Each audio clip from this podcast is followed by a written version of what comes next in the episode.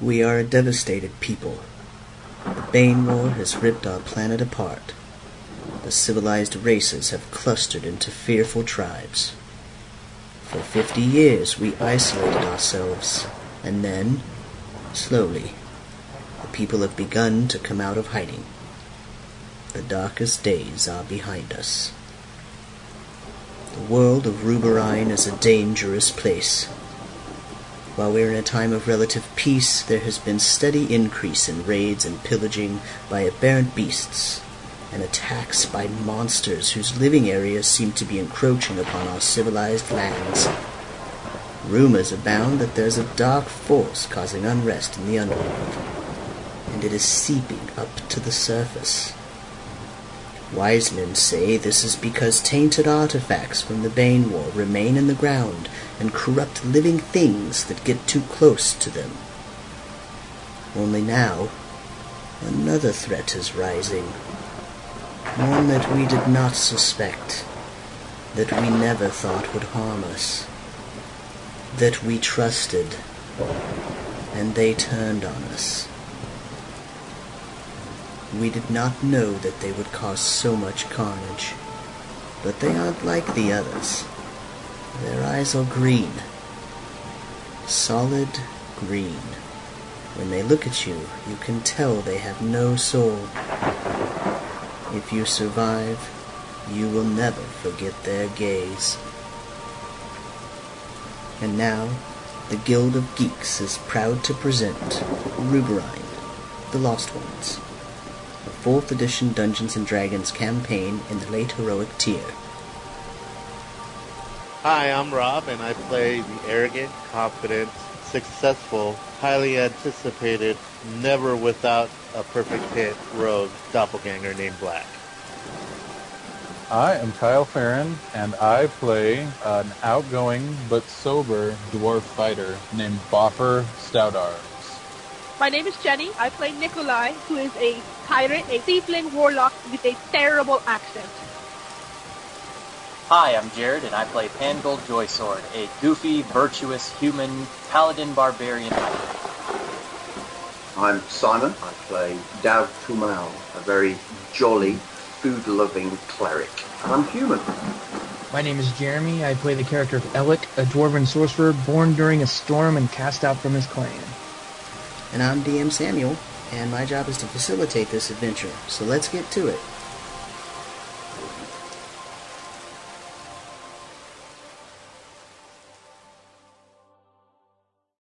So I'm just going to go down the line.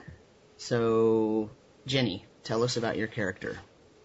Okay. Not not Oh, not on. necessarily sorry, not necessarily like a lot of background information, just uh name, race, class, what you're what you envision for the for the character at Well- this moment. I think you have to make an Arcana check of 25 or better, and I'll give you uh, name, type, keywords, powers, resistances. No, I'm sorry. Um, oh, Damn your uh, GM. uh, Yeah. I, I didn't use a game master screen for the first two years, so I ended up memorizing everything. So, uh, yeah, it just pops out. I'm sorry about that. But no, uh, I am playing a, uh, a tiefling warlock. I'm actually playing a boy character, uh, named Nikolai. Um, normally I play Nikolai with a really, really terrible Russian accent. I'm not sure I can manage today, but, uh, we'll see how that goes. Um, and, uh, pretty much he's, he's built to be a, a, not much of a talker, but, you know, strong on things, on scary things like intimidating and setting stuff on fire. Um, so, uh, that's pretty much the basic ideology and character concept there. Someone big and beefy and, um, full of magical firepower. Okay. Uh Jared? Uh, my character is uh, Pangold Joy Sword, a uh, hybrid uh, paladin barbarian. I sort of see him as being, uh, especially with his low intelligence score, uh, he he follows uh, Saren pretty closely, but maybe he takes the idea of having balance a little too much. Um, and one interesting thing I, I thought of him is being a big and beefy sort of barbarian paladin, but he's also afraid of the dark. oh, Okay. sorry. Well, it sounds like we'll be best friends then, because uh, I've got plenty of things that dispel darkness. Well, my my sword uh, that I have lets me uh, cast a small light, so I, I I imagine him like cuddling with it at night as like his light. Uh, which that brings up something that I forgot to mention. Um, house rules. So, the one major house rule that probably affects you the most, or that you probably think affects will affect you the most, is that I, there are no sun rods in my game. Yay. Okay. No! So, yeah. I mean, I don't care, but I, I think one of us bought a bunch of sun rods, so they might want to. Well, uh, you just con yeah convert those into torches and take the money, the leftover money back is fine. Um, it's not gonna it's not gonna matter today because I think what's gonna happen is gonna be in broad daylight. So, uh, but just so you know, Broad just daylight. while I'm thinking of it, so. Um, okay, and uh, Rob, tell us about your character. Okay, um, the Black Razor is his name. He's a doppelganger rogue, and he's actually a guild leader in my universe. Um, and he has an alter ego called Red Rumhammer, which is a uh, dwarf fighter with a mohawk. So when he doppelgangers over, he doppelgangers into Red Rumhammer. Um, and he's pretty much arrogant and cocky and uh, all the things that a good guild leader should be um, for his uh, thieves guild and Red Rumhammer is the aggressive, abrasive one. So uh, both ways, uh, it's pretty interesting to play. Okay, All right. and Simon. Well, this is like talking to an answer machine, really, isn't it? You can't see anybody. Right, okay. I'm, I'm um, a human cleric. Um, easiest way to imagine is if you've seen any Robin Hood film, the jovial uh, friar. I almost look exactly like the, the, the large-bodied, um, happy, loves his food um, friar. Uh, most of my world knowledge is gained from books. I've spent a lot of my life in the monasteries or, or wherever as a scribe, writing books and stuff like that. So I, I'm, I typically enjoy my food. Uh, my water skin won't be filled with water, that's for sure. Oh, Okay. Well, that's great. Most of my mundane items that I bought were food and alcohol, so I think we're gonna get together. We're gonna get Oh, we're best. swimming. We're best. yeah. I learned my. I'm, I, I bought a lot of um, healing, as in being a cleric anyway. But I, I base nearly everything on sort of like helping everybody else, um, because I, I see the good in the world. Um, uh, Sam, how do you pronounce, even though you've written it out, Ned E Noe? Yes, that the god? Nadine, Nadinoe, yes. Nadinoe. I mean, that, Yes. that's that's the god that I believe in because he's he's good and we like good. We like good. Sure. That sounds great. I can, uh, oh. Well, Na- Nadinoe is actually female. She is, uh, she's sort of the main deity. Uh, if it was a pantheon, sort of like, if you thought about it like the, like the Greek or the Roman gods, where Zeus was sort of the father of the gods and everybody else sort of looked to him for guidance, and then, just like most children do, quickly ignored the pointers and advice that he gave them and went off and did whatever they wanted, but he was still the father of the gods, right? That's sort of how Nadinoe is. She's sort of the mother of the gods. Um, and she, she, in, in the, the creation myth is that she created the world, so, uh, she's the bringer of life. So that's the god that he's, uh, he's worshiping. Um, and I recentered your view, so hopefully it popped onto the center of the, of the view, and you see the token there. That's Simon's token. He sent me a picture of his cleric, and, and there he is right there. So So I see. Who, who's this person to, to sign, or to, on visually to my right here Uh, that'll be of Simon? That's my character. He just uh, Okay. he just saw maps, apparently. okay, um, and then Kyle is not here. And Under the Jeremy. Pog library, does anybody notice that Pog 27 looks suspiciously similar to Taylor Swift?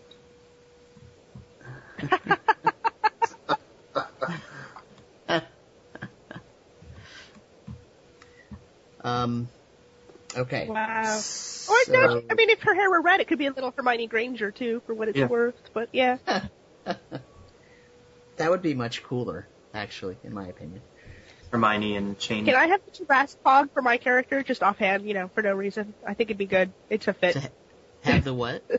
The Tarrasque Pog, I think. Yeah. Um, nah, uh, I, I'm not quite sure Yeah. that matches. See how huge it is? Not sold on that. All right. I know. I think that was How probably is what made me. we- Yeah. Yeah, there it is. I had one of my characters want to be a druid whose wild form was a Tarrasque. nice. A medium Tarrasque. Less threatening somehow, so that's funny too. I had a druid whose uh, whose wild form was a dire bunny. Uh, that was good stuff. Big nasty, Dire big you know. Nice. Oh yeah. There you go. All right. Oh, you made it small. I like how there's still the tiny people running from it. As, Yeah. if, as if is. it were ant I, men. I am a terror to ants. I will tell you right now. That's what the, the ants have a name for me. I am the, the scourge of the skies, but only to ants. So, yeah. I think we can get. I went ahead and let the druid keep his Tarrasque wild form because he sweetened the deal by saying he would only uh, manifest the Tarrasque as wearing a top hat. He's a gentleman Tarrasque. Okay, wait, so so let's um let's do a little exercise. Uh, so this is sort of a mini cooperative party building, and I started doing this with all of my games because, um, especially if if we're starting at a higher level, like if you guys were starting at level one, this wouldn't be as necessary because uh, you could do some role playing in game and learn about each other, and then you would adventure, and then all of your adventuring would be together, and so you would all have this shared history. But you're starting at level eight, so you don't really have much of a shared history that we know of yet. So what I'm going to do is I'm going to go around and I'm going to ask everybody questions, and it's going to be about your character and the party and uh, the world and what adventuring you, you've done, and it's going to give us a little bit of insight into the different relationships in the party, and we're going to just create this as we go. So. Um, so he- here are some ground rules. The ground rules are you're not allowed to uh, say something that determines something about another player or player character that is going to be intentionally embarrassing. Okay? So your job is not to make a fool of another character. Uh, if you want to say something foolish about your own character, that's fine, um, but you're not allowed to make a fool of another character. So you have to be respectful, which, I mean, that's not that I think any of you aren't going to be. It's just that's the sort of ground rule. Um, and secondly, uh, you can say whatever you want, um, and if it doesn't fit my vision of the world or something, we'll negotiate. I won't tell you no, absolutely not. Okay, so I, I don't like to say no, and I most cases won't say no. But if something doesn't fit with the world, I might ask if we change it a little bit and if that's okay, and there'll be a negotiation. Okay, but I want you to be feel free to say anything. Um, if you want to make up a town and make up a name of a town, that's fine. If you want to know what a town is and you don't want to have to sit and make up a name, that's okay too. I can give you names of towns. Okay. Um, uh, generally, any creature that you would find in any of the monster manuals or anything like that would be possibly found on this planet. So don't feel like to make up a new monster or something if you want to tell me about some really awesome battle your character had. Okay. Um, the second ground rule, the second major ground rule is if I ask you a question, or if I ask someone else a question, you're not allowed to answer. Okay? So, even if the question that I ask someone has to do with your character or will affect your character, you don't get to answer. Only the person I asked gets to answer. Okay? Now, I might come back to you and ask you something about it, but that's that's a different story. Okay? Um, so we'll start Gotcha. out with we'll start out with the easy one, and I'll ask. Let's see. I- All right, uh, Sam, Samuel. Yes. I don't know which you prefer. Sam is fine. No, which do you prefer, Sam? Okay, Sam is fine. So I just Yeah, wanted to the things that you were telling us before. Uh, yeah, okay. The thing the things that you were telling us before we went. This basically my understanding of it is uh, uh, not allowed to say something that determines something about another PC that is intentionally embarrassing. Uh, AKA, don't be a dick, which I think I can handle that. Uh, Right. Two, I wrote down is don't worry too much about geography, which for me is important because I'm terrible with names. So uh, Mm-hmm. I, I appreciate the aid in that area. uh, number three, most published stuff in the rule books exists in this world, so it's reasonable to make an assumption. And then number four was basically answer questions that are only addressed to you. Right. Right. But Okay. that means everybody still needs to listen because the things that we're talking about are determining the world that we're living in and the people that you've been adventuring with for at least a short amount of time. We haven't determined how long you guys have been together yet. Sure. We'll, we'll do we'll do that, but uh, so in in other words, don't space out. Um, Simon, how do you pronounce your character's name? Dav Tumal. Okay. The, the, the T and the double U sounds like an U, so it's just call me Dav. Okay. Um, all right. I think that everybody is on game table, right? I'm going to recenter your view, and uh, the it says in the top right corner the continent of Chuviel. Chuviel is is where you're at. There are a couple of two or three other continents. Um, this is one of the smaller ones.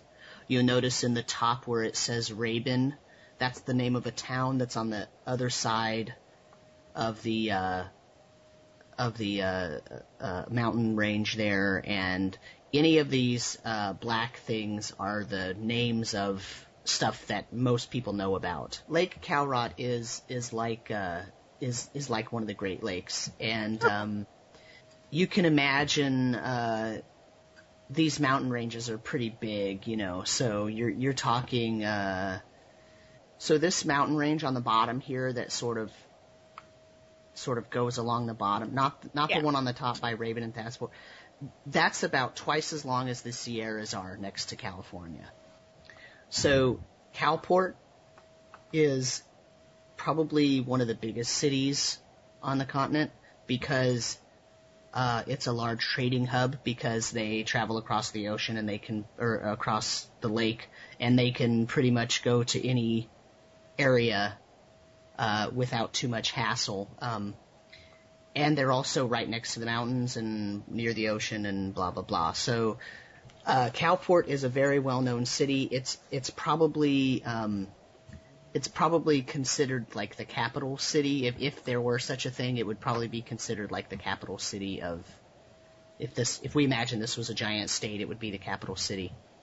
Okay. Um, the area down in the bottom where it's white, that is an uh, Arctic type of area. It's it's more like a tundra, like maybe in northern Canada, um, where people still live. That's the area where most of the shifters in the world, in this continent, uh, sort of that's their area, so to speak. Um, not that there aren't other races down there, but that's just sort of the way it falls out. Um, the area to the left of this of this long mountain range, that is one um, uh, one sort of duchy area. It's one region, and it's all owned and and uh, managed by the same sort of kingdom family thing. Uh, that top there where it's where it's beige, that is indeed desert, and all those little dots in it, those are not um, settled towns. They're sort of little nomadic tribes that move around and and put their tent cities up for temporary amounts of time and then move again. Um, the thing below that mountain range on the other side of the mountains from the desert is a swamp. And the thing to the right of that swamp is, it looks, it probably looks more like swamp than the swamp actually looks, but the thing to the right of it is, it's just like prairie grassland type area. It's not swamp. Um, and that's that's sort of just to orient you. Anything that's sort of the grayish color, that's actually just sort of plains and grassland, or it just hasn't been, you know, the micro terrain hasn't been mapped out. So it's not that there are only trees in the forest here. It's just that there aren't giant clumps of trees. That that Great Dam Forest is really huge.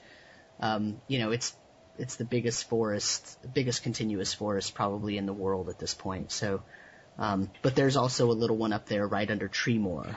You know, you can see a forest there, uh, and there's there's other areas where there are trees. I just didn't, you know, you're you're, you're looking at a not very detailed map, so.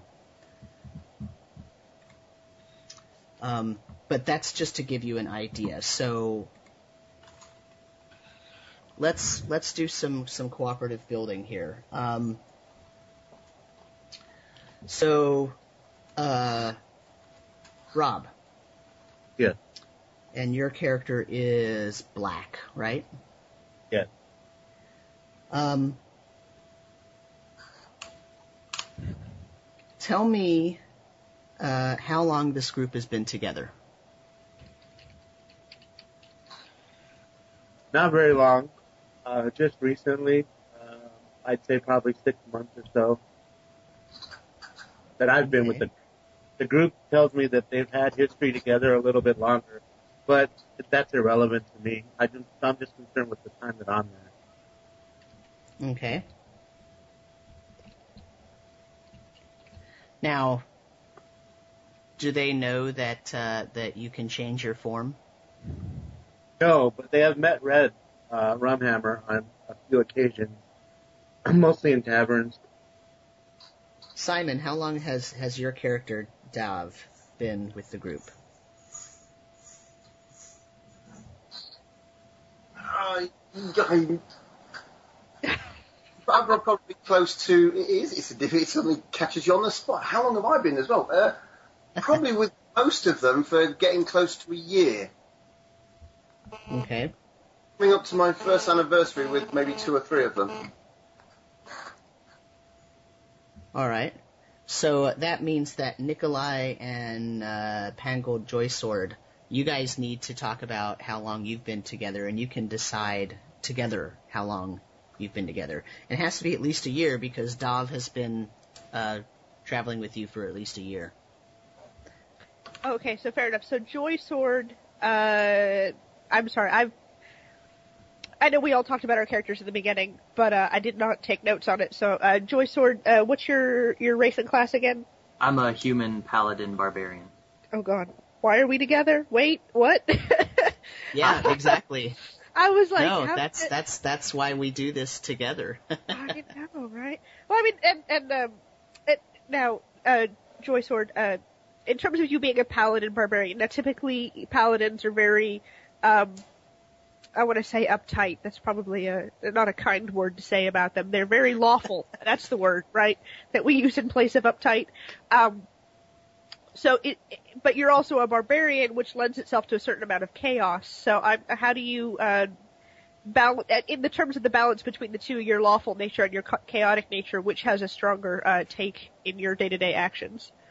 Uh, it usually depends. When we're out uh, in the wild uh, traveling, I usually uh, have more of a barbarian, chaotic edge that I try and temper with the paladin rapport. But when we're in the city, I usually try and comport myself in a more professional manner that befits a honorable paladin. Okay. So, uh, say about a year ago, I was uh, a pirate on a ship, and uh, you were perhaps taking passage with us. Uh, Whatever you were doing was so important that you were even willing to take passage with pirates to get where you're going.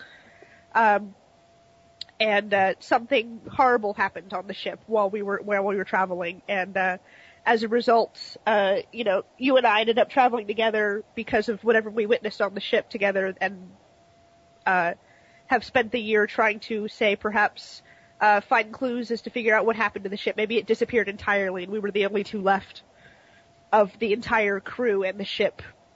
Yeah, that sounds great. Okay. Stuff. okay, so uh, Joy Sword, where were you going that was so important, or why were you going that was so important that you had to book passage on a ship with some pirates? Uh, being both a paladin and a barbarian, I'm really good at tracking, but still communicating with nobility.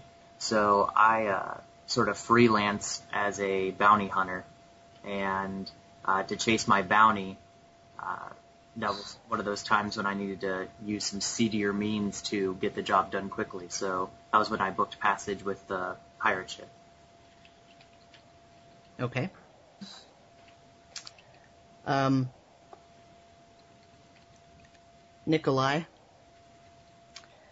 who in this group do you trust the most? Uh, well, uh, Nikolai is not an inherently trusting uh, person in general. Um, Mhm. and so, in all honesty, probably the cleric, but only because he appears to be the most transparent of all of us. It, it's not so much that I trust him because I respect him, it's I trust him because I don't believe that he has the capacity for treachery. Oh, thank you very much. okay. Uh, I like pretty well. uh, Dav, um, Yep. who do you not trust the most? Or who do you trust the least? It's probably the more grammatically correct way of asking it.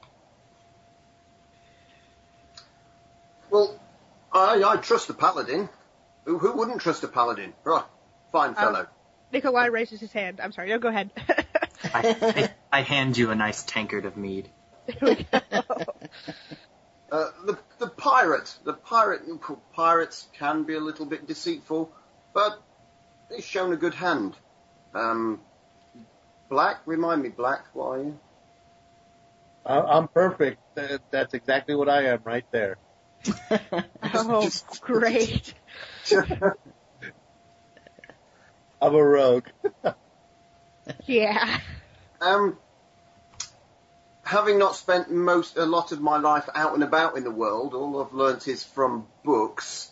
Um, I think a hidden distrust will be with Nikolai the pirate, uh, but I'll probably not show it unless it comes comes to a front. Okay. Fair enough.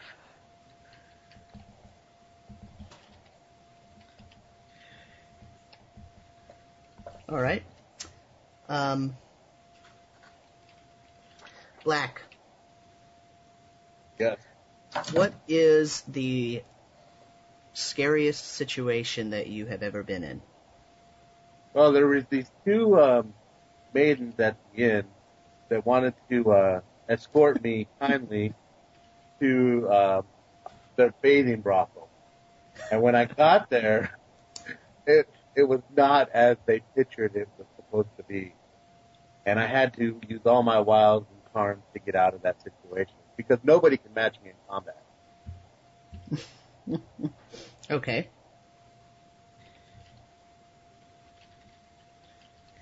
Um, Pangold, describe the situation where you had to rescue Black. Oh man, that's rough. Uh, that actually, I was uh, I was thinking along the lines with with the last question about what was the most trying thing. Uh, I think that I was also lured into this this brothel, and uh, when they they sort of sprung the same sort of deal with all of us at once, and it was one of the few times when I've been in a city and had to use my barbarian rage, and I I sort of blacked out and uh, massacred a lot of people, and it's one of the things that I'm really proud of. I forgot to mention that the brothel owner and the page, the people that worked there were succubus. This is Ah, succubi. Gotcha. Yes, but the thing is that no one in town knew that. So what the town thinks is that the four of you rolled in and went to go uh, to the sort of town brothel area and left in the middle of the night after massacring many of the inhabitants of the of the brothel house. So uh, that just wait- gave us a little insight on on why you guys are leaving a town quickly. Wh- which town is this that we are no longer welcome at, if I may ask? Uh, it's a town not on the map. We'll we'll name it right now. Why don't you tell me what the name of it is? Oh, I am so bad at names. I am the wrong person to ask that. My No, names end no, up being things like, like No, that's why you're the right person to ask, actually. Uh, okay, well then I will give you the name of the town that I most recently invented in my game because my characters, my players demanded a name, and that would be Cabbage Tin. Okay. Cabbage You're tin. that. I like it. Say, the pirate represented himself well in the novel. Uh, cleric. Yes. What's your secret, cleric? What do you, why did you, uh, well, I'll just, I'll leave it at that. What's your secret? What's the secret that you have that you don't want anyone else to know? And that, might I say, no one else really does know. I mean, Okay, the the main- players will know, but the PCs don't know. When the um, first met me, I was standing in front of a burning monastery, and uh, I had nowhere to go. Uh, and the secret is, it's my fault that that monastery burnt down, killing quite a few people inside. Uh, one night I was probably uh, writing out, as, as I normally do, copying out books and tomes and, and, and stuff, and uh, I fancied some fried chicken, actually. Uh, I was leaving the uh, hot oil on the uh, Aga was a little bit uh, careless of me. Okay. Uh, now let me ask you a question about that. Um, you said several people perished. Um, Um, yes. do the authorities believe that you also perished? Um, no, I did. I I sort of like ran out as I was in the kitchens. I was closer to the um, rear gates. I ran out in a in a scared panic, really, and stood at a distance watching it burn. Uh, obviously, tears in my eyes, and I wouldn't know. I wouldn't know. The I, I suppose that the authorities could assume if they had a list of the uh, the monks and, and such of the uh, monastery that I, I was missing or, or am missing. Mm-hmm. So, unknown to me, I could be a dead man Ooh. walking. Okay. Dav, have we been back to that town since we left it? No, I'm sorry. No. I don't. If it's wrong for me to ask questions myself about No, this, no, go ahead. That's a that's a great question. However, you need to answer it though. Don't ask him. You tell us.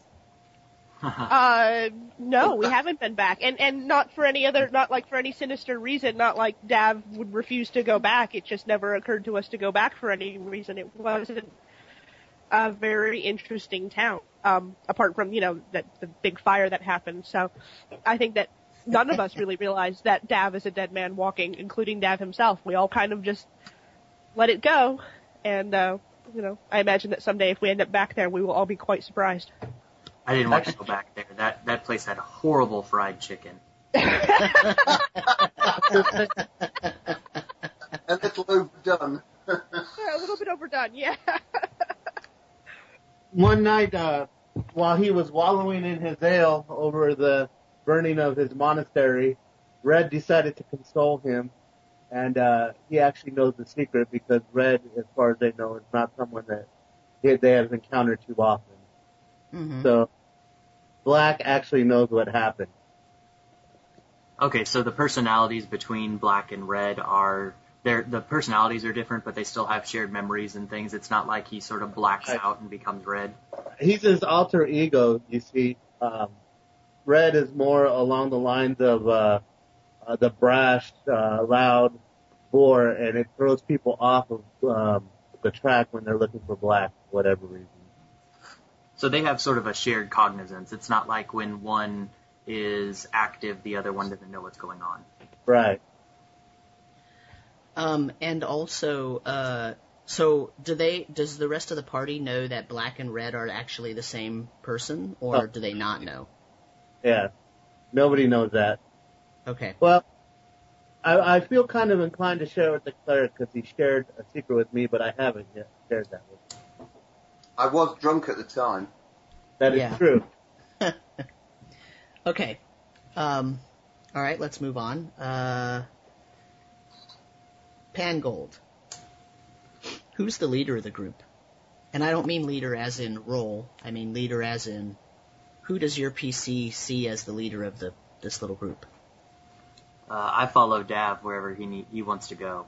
Uh, he uh, when when we met, he uh, sort of shared our our love of the drink and the food, and it sort of made me rethink what I was doing in my life with with bounty hunting and and trying to just make the next quick buck to try and balance out whatever feelings I had for for the world. And since he follows the God that uh, created mine, it sort of seemed like a great idea to follow somebody like that. Okay. Dav, why don't you want to be the leader? I thought I was following the paladin.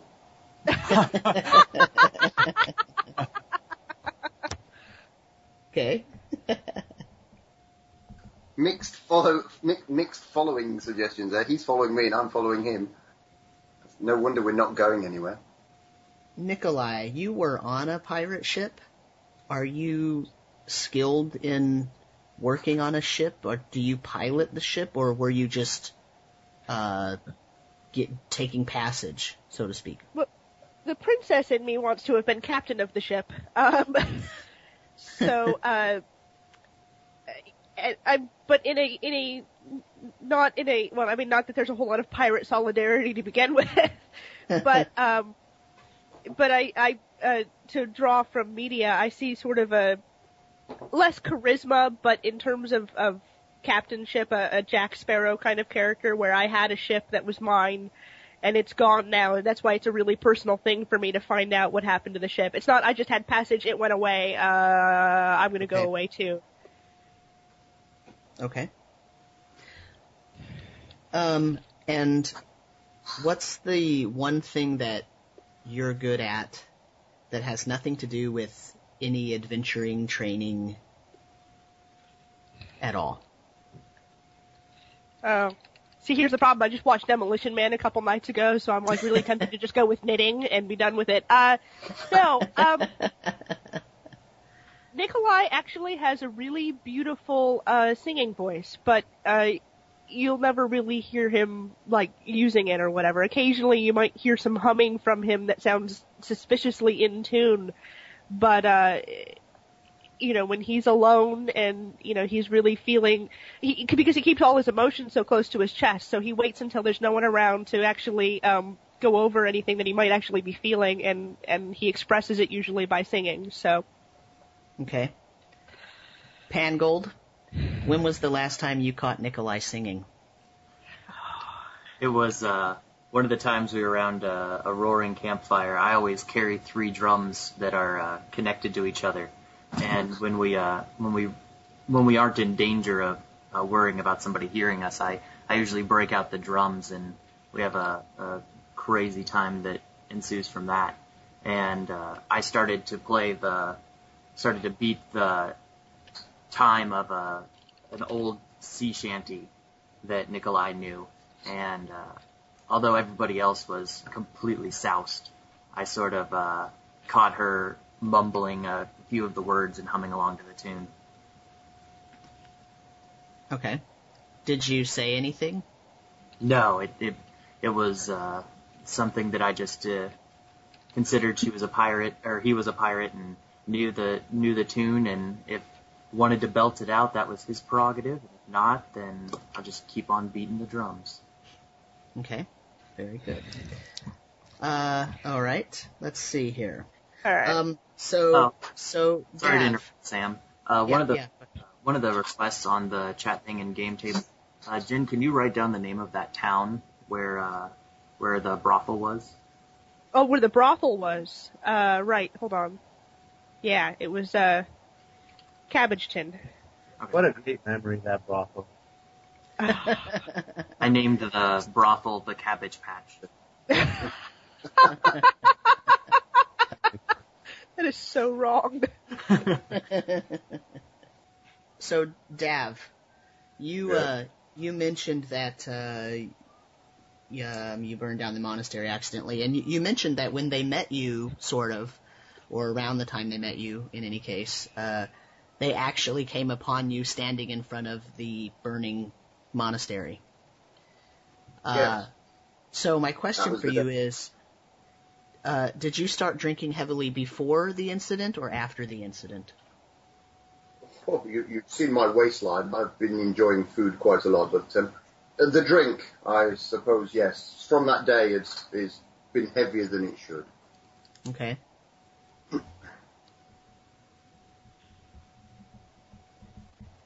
So you're trying to say I'm an alcoholic? no, I'm not saying that at all. I was just curious. Uh, You did compare yourself to Friar Tuck, so it is it is not an unnatural comparison to make at this point. No, no, no. My character was saying that. Oh, okay. That was that was Dav saying that. Are you saying I'm an alcoholic? Are you you're insinuating I drink too much? No, the problem is you don't drink enough. Absolutely. We should invest in a 60 calorie beer for you. Oh You don't- God. It'll want you to the movement rate because you're drinking now. Come on. No. uh, Pangold. What are you most ashamed of? Uh, other than the uh, brothel slaughter, it'd be how I left my barbarian tribe. Um, after uh, we, after I found some of the uh, artifacts from a caravan of worshippers of, uh, of the god I now follow, of Saren, I sort of decided that that's the direction my life needed to go in, and so I went to uh, the tent of the chief of our tribe and took his uh, his prized armor and just left the village. Hmm. Now, why do you, why did you follow Saren?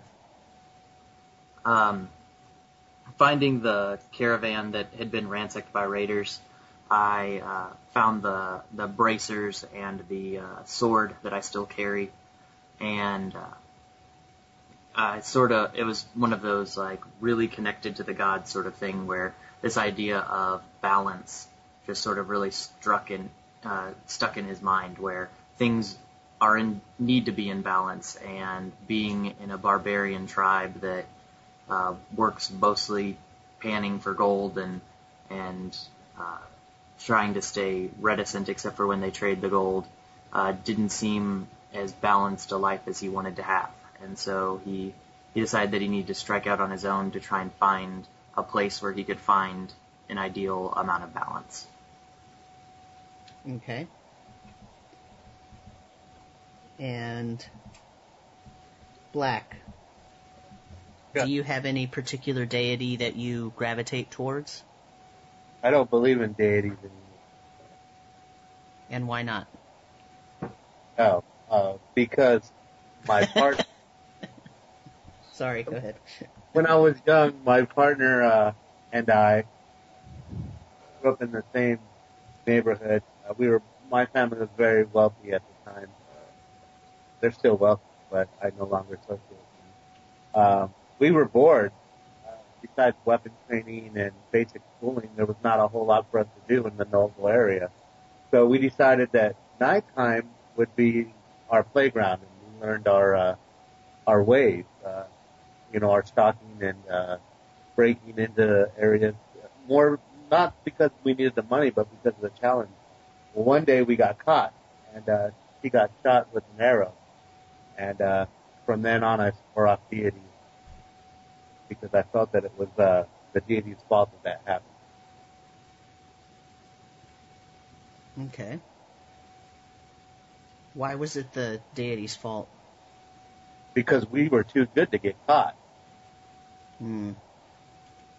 Okay. So it had to be the deity's fault. I, I've never, from that point on, I've never, uh, never had to cry out nor want to cry out for a deity. All right. Nikolai, do you have a particular deity that you uh, gravitate towards? Uh, honestly, whichever one is convenient for the moment. I, Okay. I, yeah, it's a. less of a personal one with the gods, but it's sort of like, you know, if there's one there and it happens to feel like helping, I am totally okay with that. So I will take it where I can get it. All right. Uh, Nikolai, I'll stick with you for a second. Why is Pangold in need of salvation? Or redemption, I guess is a better word. Okay. Um,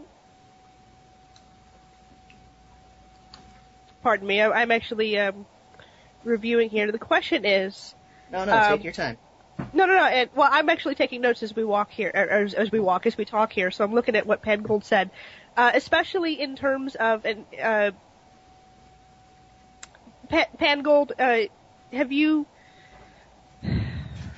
or rather, if we're just going to ask me, I believe at one point, um, if Pangold hasn't told the group, at least you know uh, he and I had a discussion once about uh, him stealing his chieftain's armor, um, which Nikolai isn't going to say anything to Pangold because, you know, Pan, it's Pangold is a grown adult, can run his life however he needs to. But for Nikolai, the idea that you would disrespect authority like that, because for a pirate, you know, that authority is, is your everything, your reputation is your everything.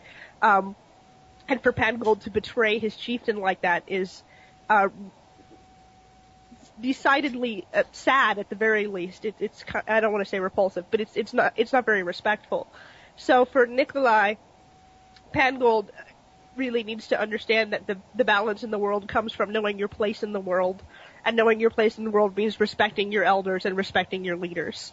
Um, and in that respect, Nikolai hopes that someday Pangold returns uh, what he stole uh, as a, a token of respect for the leader that he slighted. Okay. Pangold, what does Nikolai not know about that situation that you, what facts do you use to justify needing to steal that armor or making it okay in your mind to steal that armor? Uh, the reasoning that uh, Pangold uses is that the feeling of unbalance that he felt in the uh, in the tribe was based on the directions of the chief, and since the chief's armor was, as a barbarian, like the one thing that, other than his sword, connected him most to his uh, his pride. So taking the armor was it one it once the uh, uh, needing to separate himself not only from the tribe but from the direction that the chief was moving in. Okay. Now, Pangold, uh, why does Black need redemption? He he seems to have these strange fits. Um, it's I wouldn't say it's as much of a completely different persona, but it seems like he's only sharing half of himself with us. And it seems like that other half of himself would be sort of his balancer, and with him not being, with him not sharing that with us, it it's something that uh, Pangold hopes that he could bring out of Black to to embrace, you know, both halves of this personality that seem to come out. Even though he he doesn't know who Red who uh, Red is, but he sort of gets this intuition that he's not that Black isn't showing all of himself to it to us. Okay. Black, what does uh, what does Pangold not know about your two halves, so to speak, that uh, that justi- allow you to justify not showing that half to them? Well, that that half is my um, unguarded side. Let's say it's the side that shows emotion. Uh, Black is normally very arrogant, very confident, um, but he's also uh, what doesn't show, but he keeps close to the vest he's Black the the fact that he's very good. Like he he he puts the play out that he steals things and that he's the classic rogue, but it's just the opposite. Uh, he he hasn't stolen anything since that day she died.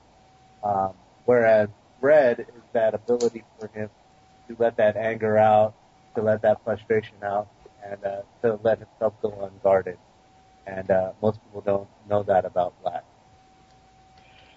Okay. Now, Black, why does Dav need redemption? Which I'm bad with names. Dav is um, That's the human cleric played by Simon. Uh, well, from what Dav told me, he needs redemption um, because he felt that uh, he burned uh, his uh, monastery down and, and the loss of and not only lives, but more so the artifacts the books and the knowledge um, that was lost in that fire. Are I get the image that, that that's more important uh, to him than the lives that were lost necessarily. He's always been a scholar, and so when those books died, a part of him died. Okay. Now, Dav, what about that Yeah. situation allows you to uh, rationalize being able to walk away from that fire without needing redemption? I keep moving to try and I'm I'm bringing the word of God with me and knowledge that I carry from the monastery, as in copying all those books out. I've got a lot of written word in my mind, and I, I'm not trying to hide the fact that these lives and the knowledge was lost, but I'm trying to you know, keep the word being spread. Um, Okay.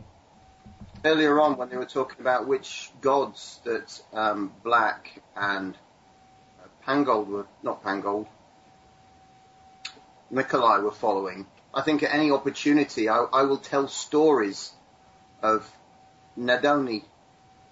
At, at, at any moment, you know, if we're just travelling and walking along the road, I'll, I'll tell stories to everyone uh, as we go. If we're having a, a drinking uh, singing evening. Some of the songs that I will sing will be about um, my God, her her exploits, and, and how the world was created, and and the beautiful things that she's done for everybody.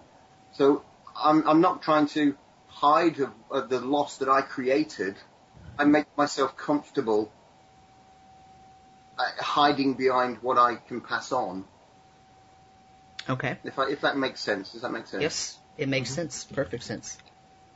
Why does Nikolai need redemption?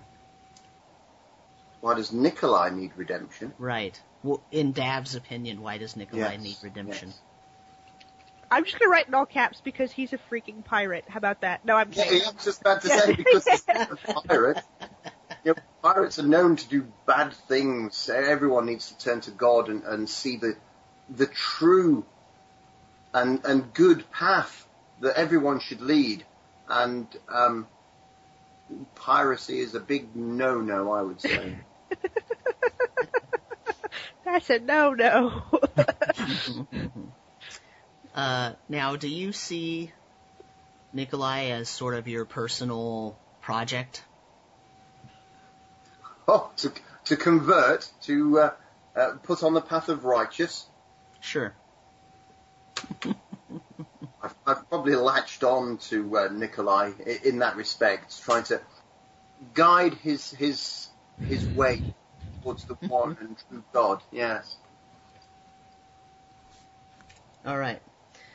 Uh, now, Say grace, Nikolai. Say grace. um, so now we'll just go down the line. Uh, Nikolai, or Jenny, what's Nikolai's main goal? Well, uh, considering the things that we've talked about today, I would presume uh, finding out what happened to his pirate ship and his crew. Um, although you know he would again never never show it emotionally or whatever, he he actually cares a great deal for the people that he was working with. I mean, those were his mates, his people that he trusted. Uh, and that were very close to him, and to have them all just vanish on him is is probably the most uh, traumatic thing ever. So for him, um, although he travels, you know, searching uh, to find out what happened to this mystery, it haunts him perpetually that they're just gone. So it's of utmost importance that he find them again, and if they're dead, to take vengeance on whomever uh, murdered them. Okay. Black, what's what's Black's main goal? Um, at this point, Black's main goal is to be independently wealthy, financially secure, have all the investments in line, and uh, live a happy, happy life. Have a strong, successful guild, and uh, rogue guild. But um, but be middle of the line with it. Don't be dark and seedy. You know, be able to work both ends of the coin. Okay. Have any idea where you want to uh, establish this guild? Uh, yeah, in the biggest, uh, baddest city in the in the continent. Okay. To be the best, you got to be where the best is, right? Yep. Okay, Pangold. Uh, what's your main goal? Uh, Pangold's main goal is to find uh, balance uh, in all aspects of his life, whether it be his inner turmoil between being both a paladin and a barbarian, or his pull towards the primal spirits and the divine spirits at the same time, or uh, in the short term, being able to eat just enough food to counteract just the right amount of alcohol. okay. and Dav, what's your uh, what's your main goal? I think it has to be rebuild. I have a monastery to replace. Okay. All right. Now, uh, I'm going to give you guys a few minutes to talk about this because I'm going to go get some coffee. But uh, one thing that I want you to tell me when I get back or at the end of the conversation is you guys need to tell me what your last encounter was. You need to tell me who you were fighting, what sort of terrain you were in, uh, why you were there, how you got into the fight, um, and how the fight changed your outlook on the group. Okay, wait, wait. So let me let's let's let me go over that one more time. Yep. So we want to know uh, last encounter. We wanted to know basically where, when, and how it changed our outlook on the group. Where, when, what, because I want to know what you were fighting, or who, if it was a main villain or something. Where, when, what or who, what kind of terrain it was in, like where was it at, but you don't necessarily need city names or anything, um, or place names. Uh, and yes, how it changed your outlook. The outlook on the group, not necessarily like it changed my life because, but it made me Yeah. think of the group differently because. Okay. Oh, and how long ago was it? Gotcha. Okay. So I'm gonna step away and get some coffee, and uh, you guys can talk about that. Okay. Is he gone? Yeah, we can totally talk about him now. He'll never know. so, no, I'm kidding. he Well, did his if you pick homework and walked those- away. How is that fair? If we pick one of those um, to go at first, okay, when is a good time? How long ago? Uh, I imagine that we travel a lot, which probably means we have a lot of encounters. Um, yeah. in general. So I would say, uh, I mean, I don't know how specific he wants when, but we could say fairly recently, like probably within the past few days. Okay, within the week. Yeah. Yeah. Yeah. Do we, I'm assuming that we walk everywhere. Uh, Yeah. I don't have a horse, so yeah. I am very comfortable on a boat, but uh, me and horses don't really get along for some reason. Just wondering about you know um, how far we can get between places. But if we, we walk everywhere, being, being a cleric, a, a monk type thing, I, I imagine walking everywhere anyway. Yeah. Okay, within the week, last few days. Okay. Um, which one should we go with next? A where? Water, woods, mountains. Um, that's a good question. Let's uh, what we're doing where, right? Yeah. Yeah. Yeah. Um, let's do mountainous range. Okay. We, uh, we had to hide, uh, lay low in uh, in the area. I guess that sounds good.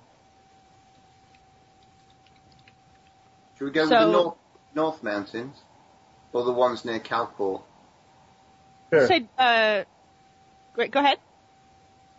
the one that's closest to the water and uh, someplace where the monastery would be. I guess. Okay, the mountains behind Calport. Yeah. Yeah. Okay. Oh, uh, I don't have this written down. Uh, Black, what uh, race are you? I am a doppelganger, Okay, that's right. but you guys don't know that. You think I'm human. I'll write human then. Yeah, I'll write it too. And put air quotes on it. Yeah. I don't know. All you humans look alike to me anyway. It's fine. You're all tiny and pink. That's like you. I am human. We all look alike. Is there? I mean, apart from me, I'm, I know I'm a tiefling. Are, are the rest of you human? I did kind of miss that. I am, yes. Okay. Dav is, yeah. Human. Yes, Dalvin. it was Pangold. Okay, so yes, I'm a great big freak. Great. I'm probably as round as I am tall. So where are we? Um, Spirit. by where? Uh, the Calport? map's, yeah, Calport. So there's a the, the he said it was basically the capital, as close to a capital city as you're going to get here, uh, and it's right up against. It's nestled between a mountain range and a lake. Uh, so it seems like a good place that we'd be near anyway. So I'd say probably our position right now, considering I think our first encounter might be in the woods. Um, we might be in between uh, Calport and that small little village that's uh, nestled in that tree line. Yeah, whatever dot that is. Yeah. So what was our last encounter?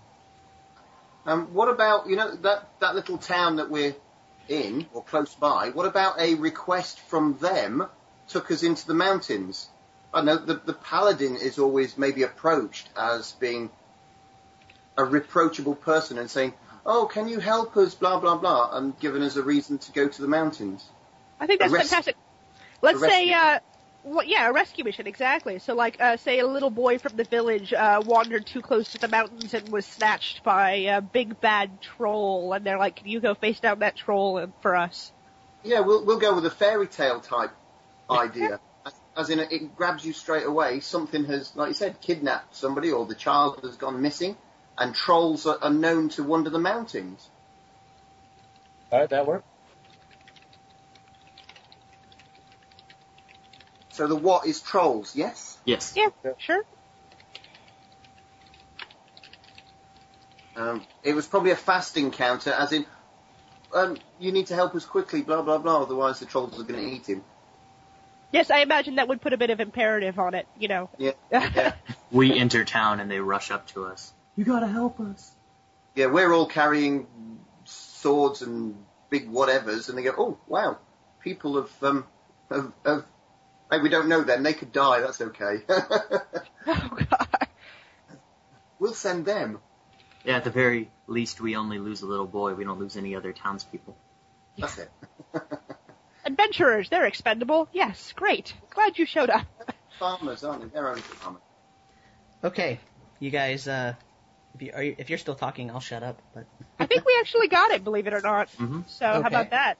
We didn't do the part that what we learned about each other. and- Oh right, Yeah. yeah. oh wait, but you can do that without actually discussing it. Okay. Oh, So, uh, so someone tell me where the encounter was. It was in the mountains, uh, just south, uh, west of Calport. Okay. And how long ago was it, or when was it? Within the last few days. Okay. And what were you fighting? Troll. One or a tribe of them? A tribe. Sorry guys if we didn't agree that, but that sounded quite okay. Hey, considering it's already happened and we survived, I'm okay. As long as he's like, now we're gonna fight trolls and Yeah. A million trolls. There was thousands of them. Exactly. no shit, there I was. Six trolls roll up. um, and w- what kind of terrain was this? Was it actually in the mountains, or was it a clearing, or was it a cavern, or what? What was that? No, no, I was, I was uh, uh, saying that it was probably a shallow cave that they were using or something like that. So it was a flat plateau, but high, high up we had to climb to get to it. But it was a you know a flat, flat plateau with a shallow thinking the cave. same thing. Since trolls aren't really fond of, of sunlight, I imagine we went during the day and then went uh, cave exploring because they'd probably be uh, sluggish. And maybe that was the other part of the imperative for us to go find the the lost Yeah. little boy is because we only had so much daylight to actually go find the trolls and rescue him before they became really active at night. Okay, so that I was going to ask the why next. You were trying Yeah. to rescue a little boy. Whose little boy was it? Um, well, we there was a small village. It looks like there's a little village marked on the map there Mhm. in the woods, and uh, we were passing through, and and uh, the villagers basically ran up to us and were like uh, desperate to have us go rescue this boy that had wandered too close to the mountains and and had disappeared. Okay. And, and mother is a widow, so I mean that that played in favor of mine. Okay. They had just gotten him a puppy. Oh, puppy! um, now, did you get a reward for this, or Bet I did. Justice What- is its own reward. No, wait, wrong character. Uh, actually, I I hadn't Bolted. imagined we made it uh, actually back to the town yet. Uh, this I I hadn't gone that far. I thought we uh, we rescued the boy and perhaps we're on our way back now to uh to uh I was Deli- hoping for a big feast. I was hoping we were back at the town and we'd got sort of like um, fully loaded with food and, and drink. sounds good too. I like that too. okay? So, you went back to town and you returned the boy, and they had a big feast for you, and you're totally sauced right now. Uh, who collected the reward? I imagine the rogue did because that's basically what they're really good at. But That's not all he's good at. oh, I see. Yeah, I'll collect the reward. Uh, Okay. Pangold, Pangold didn't want to have anything to do with the reward. He didn't even eat at the feast. He ate uh, trail rations that night. See, Okay. this is where uh, Black's backstory kicks in because when Pangold uh, decides not to take rewards, Black holds it for him, and then when we find treasure, he throws in that reward split with him uh, at later date. Okay. that he's always getting his money fairly. How, how much? How much was the uh, the reward? It was only like a farming village. I can't imagine much as in a solid reward. Uh, we've eaten a lot of food and drink. Um, if there is coins, don't know. No more than a couple hundred gold tops. If that. oh boy, if it's If- even a, if it's if it's even that much, I would be shocked. Uh, 25, 30 gold maybe at the Yeah. most. Right. I'd like a handful of silver and uh, nice like trinket from the from the widow. right. Yeah. I I It imagine that that they were willing to pretty much wipe out the entire town's savings uh, to to reward us, but uh, I know Nikolai would probably not really be all for wiping out a town's uh, financial treasury just for returning a lost little boy. So I, I'm pretty sure that I would be satisfied with just the, the feast and the uh, the thanks before moving on. That's why they negotiate food. That's why the rogue does. Yeah, exactly. Because everyone else is all, no, no, please keep it. And the rogue is like, I'll take it. If they don't want it, it's cool. Right. It's like, and that's like, uh, the, the, the cleric does the same thing, but usually his is, are you going to eat that? So, you know, it's, it's It uh, was the um, the the village elder's grandson that went missing. ooh, so that's okay. how on. Okay, but uh, we still haven't answered the question of how much was the reward. I'd say 25 gold plus the fee. Plus the feast, yeah. maybe they imported some cabbages from Cabbage Tin. They're delicious. They are known for their cabbages. Okay, Yes. so ha- sorry, how much? How much was how much was the reward? 25 gold. gold. Twenty five gold and a trinket from the mother. Right. But keep everybody happy. Um, I told them 25 silver, and I'll just slip in the gold as we um, find more loot. Okay. Um, Black, it, it- it doesn't show the trinket, he keeps that himself. No, Black wouldn't keep the trinket himself.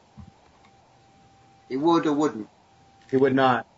Maybe maybe after we accepted it and then before we left town, maybe he like put it back in their home before we left.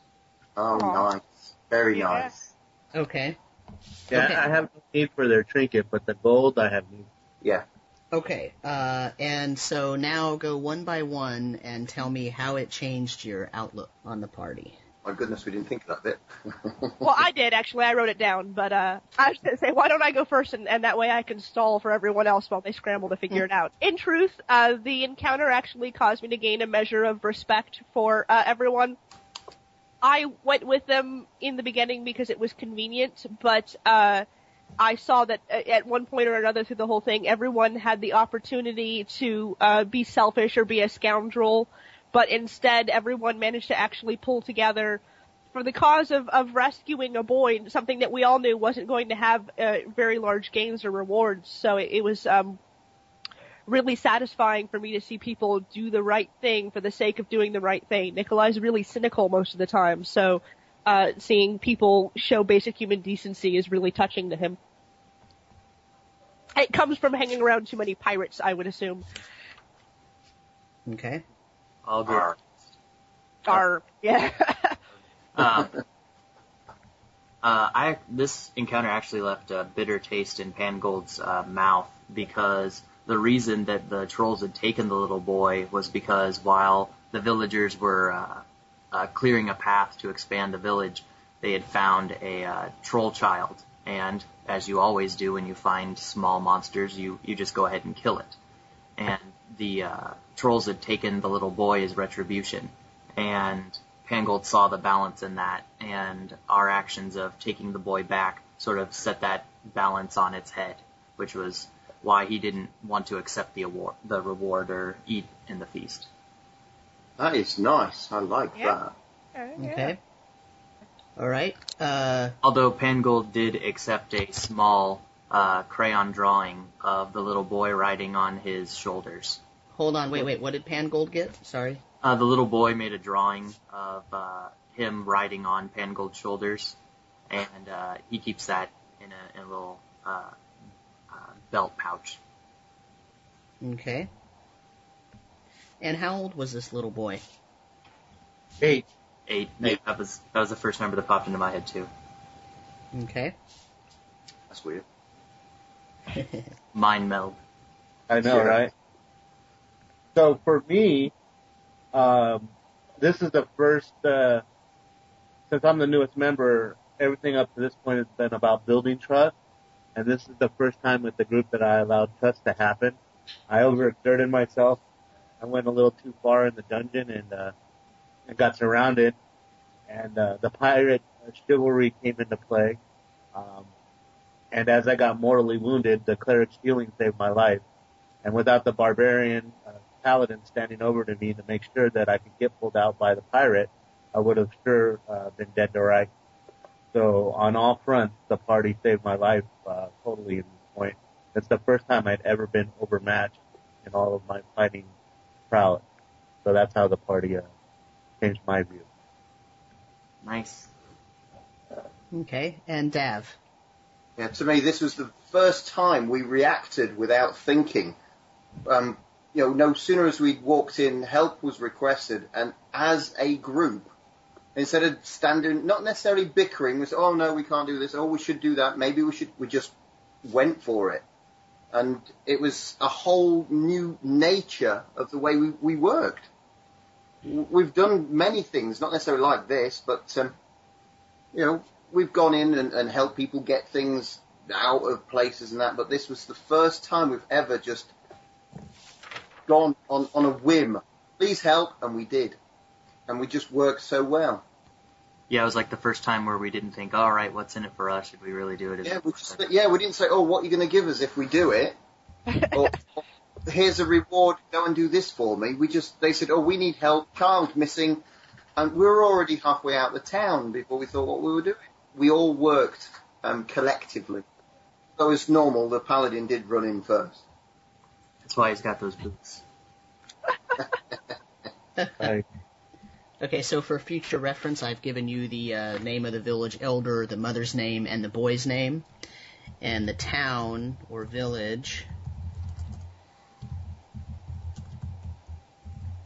is called Lesser Pendor. And that town is about halfway between Calport and that other town there uh, that you see in the woods. Um, but it's not in the forest. It actually is a farming village. So it's at the base of those mountains on the on the sort of farming side of the mountains. On the slopes, on the um, the foothills, things of the mountains. Good Right. soil. Yes. Okay, so let's let's do a quick recap and uh, and then we'll we'll uh, we'll spend some time playing around with the game table and maybe running a little encounter. Um, so Nikolai is a tiefling warlock that uh, was a pirate and had a ship and a crew which uh, had taken on uh, Pangold for some reason. Uh, and it's a little bit of a mystery what happened there. We'll we'll get to that later. I'm sure that's that's going to be uh, uh, because it's Nikolai's goal to find out what happened to his crew and his ship. We'll we'll address that uh, in a future session probably. Uh, Nikolai is a uh, um, a sort of odd character. Doesn't have a lot of um, connection to the pantheon, and and just talks to or or uh, recognizes whatever deity is convenient. Um, strangely hides a very good singing voice. Uh, possibly is embarrassed about that. Doesn't use the talent for anything uh, necessarily uh, in terms of adventuring. Um, Oh no no no no no yeah. yeah, b- believes that uh, his comrade Pangold needs to be uh, redeemed for stealing the armor of his tribe and disrespecting authority in that way. Um, main goal is finding out what happened to the crew and the ship, and was changed by the latest encounter um, because it gave him a lot more respect for the party in terms of the way they worked together, the the way that they took on the task uh, with the prospect of little to no reward, and you know that recognizing that the group is coming into its own. Nikolai trusts Dav the most, feels that Dav is the most transparent person in the group, and probably if there was an issue, Dav might be the one that could settle everyone down. Uh, in terms of Black, uh, Black has been in the group the least amount of time, only six months. The rest of the group's been together for probably a couple of years. The scariest thing that's ever happened to Black, not including this last encounter, is that uh, he was sort of lured into a uh, succubi brothel, taken completely by surprise uh, that it was more than a typical brothel. Um, leaned on some of the party members to help him out of that. He feels like he's too good to get caught and that no one can best him in battle. He's a little bit arrogant, but that's because his personality is a little bit split and he doesn't really show the side of himself that has any emotion or any anything that he would consider a weakness, which I think emotion falls into that category for him. Um, he doesn't associate with his rich family anymore, although his goal is to be independently wealthy. I think he still yearns for that uh, that sort of rich lifestyle in a way. And uh, he saw a, his partner get killed when he was younger, so he's he's got some scars there. Uh, he was changed by this most recent battle because it was the first time he really felt like maybe he stepped into too much and the party was actually there and without question helped him best the trolls and uh didn't make it didn't it surprisingly it didn't make him feel weak or useless. It made him feel like he had a good party that he could rely on which is something he hasn't had before. Uh, and that's probably the most surprising thing for him. In terms of pangold pangold took passage with pirates uh, due to a bounty hunter uh, bounty that he was hunting, and uh, rescued Black from the brothel, the succubi brothel, but in the process slaughtered everyone. Um, and that's the reason why the party left the town that they were they were in at that point. So you can get from his past that he has a history of having a little bit of an uncontrollable moment and then leaving because he left his tribe by stealing his the uh, the tribe chieftain's armor and then leaving in the middle of the night. Um, he also looks to Dav as being the leader and probably trusts Dav the most.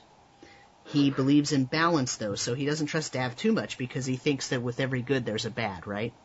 He knows that Nikolai can sing, but uh, considers it a sort of quote unquote intimate secret that he doesn't necessarily make a big deal out of it. But uh, when they get a few moments where everyone else is sauced, uh, he tends to pull out his drums and, and they have sort of a, a quiet communing sort of thing. Let's see. In terms of Dav, oh, and uh, Pangold's goal is to just find balance in all aspects of life. And the problem with Pangold is he thinks he can find that by looking outside of himself. And what he really needs to figure out is that he has to look inside for that. In terms of Dav, Dav uh, joined the group when uh, he accidentally burnt down his monastery while cooking some chicken and I don't know if the oil spilt and caught on fire or what happened, but uh, something happened. He's not exactly sure. Maybe he has sort of a not as good memory about it, or maybe he was a little bit drunk at the time. We're we're not really sure, and it doesn't really matter at this point. He's been with the group for about a year. He trusts the paladin the most, just by the nature of the paladin's divine beliefs. Um, he doesn't trust Nikolai, which is interesting because Nikolai probably trusts him the most. He's a heavy drinker, along with with Pangold, and he uh, he needs redemption at least in the belief of, of some of the party. He needs redemption because he burnt down the thing that he loves the most and destroyed all the scholarly works that uh, were contained within the monastery. And while he never really talks about that part of it, uh, it's probably a great source of pain for him. He keeps moving and, and bringing knowledge to the world, and that's sort of how he covers up his his great loss that he feels. Um, he spreads the word of Nadinoe uh, without reservation and is willing to tell stories of her and of the creation event and of the great things that are in the world because of her wherever he goes. He believes that Nikolai needs the most redemption because he's a pirate and, and just the definition of pirate by itself is enough to, to make Dav feel like there's something wrong. Dav's major goal is to uh, perhaps adventure enough to get a large enough um, bit of money to donate back to the church so that the monastery that he loved so much could be rebuilt and and possibly he's on the lookout for scrolls and history books and whatnot to be able to stock that monastery once it is rebuilt. Uh, in the last encounter, Dav was really struck by how well the group worked together and how well everyone uh, took on the task without question. Before there was always a little bit of bickering and there was some negotiation over the reward and there were different aspects that had to be discussed before the task was even accepted. And in this case, you entered the village, actually the outskirts of the village, you were approached immediately, um, probably just based on the fact that you look like you're you've got armor on and you can go take care of some foes.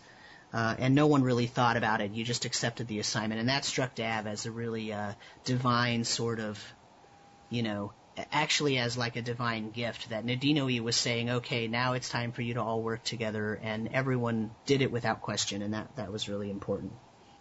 The only one who wasn't really happy about the last encounter maybe was Pangold, who uh, really thought it was an imbalancing act, and in fact, he feels like uh, karma is going to come back and, and bite the party on the butt, so to speak, because uh, perhaps the little boy wasn't meant to be rescued because he was only taken because the village, in their need to expand their farming territory, came upon a young troll and uh, a troll baby actually, and and killed it. Um, something that most uh, commoners wouldn't have any problem with morally, Pangold has a big problem with. Uh, so everyone uh, feels like this encounter made them stronger, except Pangold feels like maybe they've stretched a bit too much, and in their zeal for what they consider righteousness, they have created an imbalance in the world, and that's not good. So the last the last thing to ask, the, the last part of the, of the of the cooperative party building and cooperative history here is uh, to ask you to agree on or agree upon the main goal of the party. So you each have your individual goals, but individual goals do not keep a party together. So ultimately they're all individual goals because there's a reason you stay with the party and that reason has to be your own. But I want to know what the goal is of the party as a whole. Like when you're sitting around the campfire during a long journey and you've got nothing to talk about and you run out of talking about events of, of recent days and whatnot, and you end up going onto the more serious territory of, you know, why are we still together and, and where are we going to go next? What do you talk about in terms of goals? repairing each other's honor more than anything. Getting enough wealth so that the cleric and, and knowledge so that the cleric can uh, get his monastery back. Um, doing something so grand and noble that uh, the barbarian tribe will find out about it, so that our paladin can return his armor. Making uh, the pirates' prestige so renowned that nobody would dare steal her ship again, or his ship again once he gets it back. And me just taking all the plunder that comes from from doing all that. Okay. Yes, all all our minor goals are the the collective goal is is, is the main thing for everything. Yeah, that sounds good. Yeah, I think I think in that sense, I mean, we all have what looks like, you know, on on the surface disparate goals, but uh, but really, you're right. The underlying theme is the same: is that we all uh, have we're like a band of dishonored heroes, and that probably binds us together more than anything else. That commonality between us, because We who all- else would would would better understand what we're going through than the people that we've been um, going through it with? Yeah, we're all probably seeing a bit of ourselves in each other, so we're wanting to help each other. Sure. Yeah, we'd rather we'd rather help the the misgivings that others have instead of seeing those misgivings in ourselves. Yeah. All right, now there actually is one final question, even though I said the last one was the final one. Uh, the final question is: uh, Now you guys have been together for a couple of years, and that means that you've probably traveled together, and and uh, um, in metagame terms, you have probably gone from levels five through eight together. I mean, you're you're at late, you're at eight now, so you've probably gone from just before five. You probably leveled to five together leveled to six together and leveled to seven together, and now you've just leveled to eight. So you've gone through, well, maybe not five. Maybe you started just before six. You've gone through three or four levels. Okay. Not black, because black's only been there for six months, but basically the group's been together over two or three different levels. Okay. That is long enough in game terms for stories about you to start being spread around the region and before it was, you know, stories of the of you as individuals, or maybe of you uh, with whoever you were traveling with before, if any of you were, and that's undetermined right now. And we don't have to discuss it right now. But so basically, the question is, when the bards and the heralds and and different people that tell stories throughout the continent, or at least this region of the continent, when they talk about you, how do they refer to you as a group? I would think that before Black joined our group, we were probably known more as the Saints with the Devil, since we've got uh, Nikolai being the Tiefling and the two divine characters running in the same crew with her. Okay. I feel like what I should talk, try to talk in a baritone just to help with the gender thing. I, I, I wish. I, I know, I know it's going to be hard, and I, I have this uh, same problem in another game where I play a Warforged. Actually, I play a non-gendered character at all, and I get referred to as she a lot, which irritates my character. But, but there's nothing girly about Nikolai, just offhand there. Um, but yeah, no, we, we we point. I think we came. We we realized that while you weren't uh, on the phone, so to speak, uh, Sam, is that I am a, a, a large tiefling running with what appears to be three other humans. So, um, saints and devils seems like a good thing, but it's not exactly catchy. So, Well, the the thing about that though is that remember tieflings aren't um, sort of they're not really maligned in this world. They're not. Uh, I know there's a lot of um, there's a lot of uh, like mythology around how tieflings were generated in in the sort of general D and D accepted D and D canon, I guess I could refer to it as. But remember that. Uh, in fact, I can read you oh, I got it up already. Actually, you know, yeah, yeah, they they have a bad reputation as pirates and brigands, but um, they're not unknown. I mean, they're They're not they're not Well- really uh, equated with devils, I guess is. Although That's- if, that's- if I'm, you I'm were definitely not a devil. If were- anything. yeah, if if you were a known pirate though, maybe you are equated with a devil. So uh, you Right, know, and I think that's what I have to yeah. do. But here, here's what I'm thinking too: is that that the other thing that unifies us is that we're all sort of lost souls, so to speak. We all have things that we want and things that were taken away from us, um, more or less. So, uh, I mean, the name's cheesy just because of the movie, but I mean, we would pretty much come across as like lost heroes or lost boys or something like that. So, because I'm sure there's Well- a certain amount of sadness around us too because of the, those pursuits that we have. so what If what happened when when Black joined the group though? I punched him. No, wait, I'm sorry. um, well, Black's relatively recent. I mean, you know, we said what, uh, five or six months, something like that. Yeah. So, I mean, it. I'm um not sure about his impact on our reputation. How about that? Well, can't get any worse.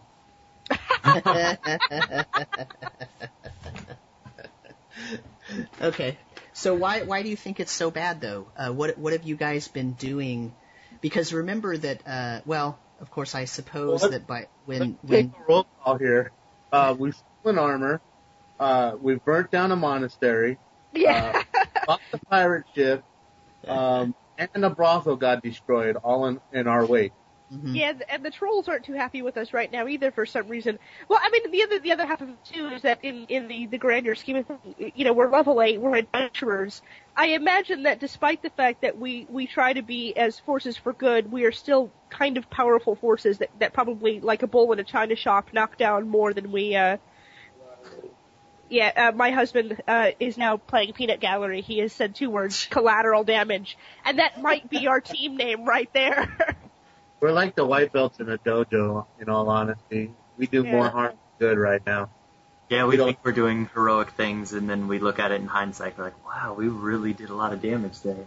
yeah. Okay. So what's funny about that though is that this last encounter that you told me about was probably the first really what would be considered by the populace heroic thing that you've done, and it's the one that uh, Pangold is the most upset about. I know, right? Crazy. Uh, Yeah. So okay, well that's that's good. So uh, when the bards and, and all the other people and when people pass word of your of your coming through town or whatever, uh, you are called the Lost Ones. fair enough. Sounds good. Okay, um, at least right now. Uh, and it, and actually, it took you a while to learn that that's what you were referred to as, uh, and you found that out actually in the town where the brothels were. Um, that was the last town you were in before this village incident where you rescued the boy. This was um, a couple months ago, just a couple months after Black joined the group. Long enough for him to be endeared to you and you want to keep him in the group, but uh, not so long that uh, you weren't su- sort of surprised that uh, this thing happened with the with the, the brothel. Um, but what happened was you went into town, and uh, it was a smaller town, not tiny, not a village, but a smaller town, and um, it was along the lake there somewhere. Uh, it's probably not on the map because you're not uh, focused in on the map enough. I mean, it's not at a scale where you could see it. Um, but uh, the people in town didn't recognize you. Like you, you're you're all pretty nondescript, uh, other than the tiefling, which, but for for a a lake town, which is what they're called when they're on, sort of built around the lake, that's not that odd because tieflings are sea, a seafaring race in in this world. Uh, Right. As you know, because of the pirate thing, but they're, you know, so they run a lot of the ships, of, of trading ships across the lake and whatnot. So it's not all that odd to see a tiefling there. So no one really realized that you guys were the group that you are.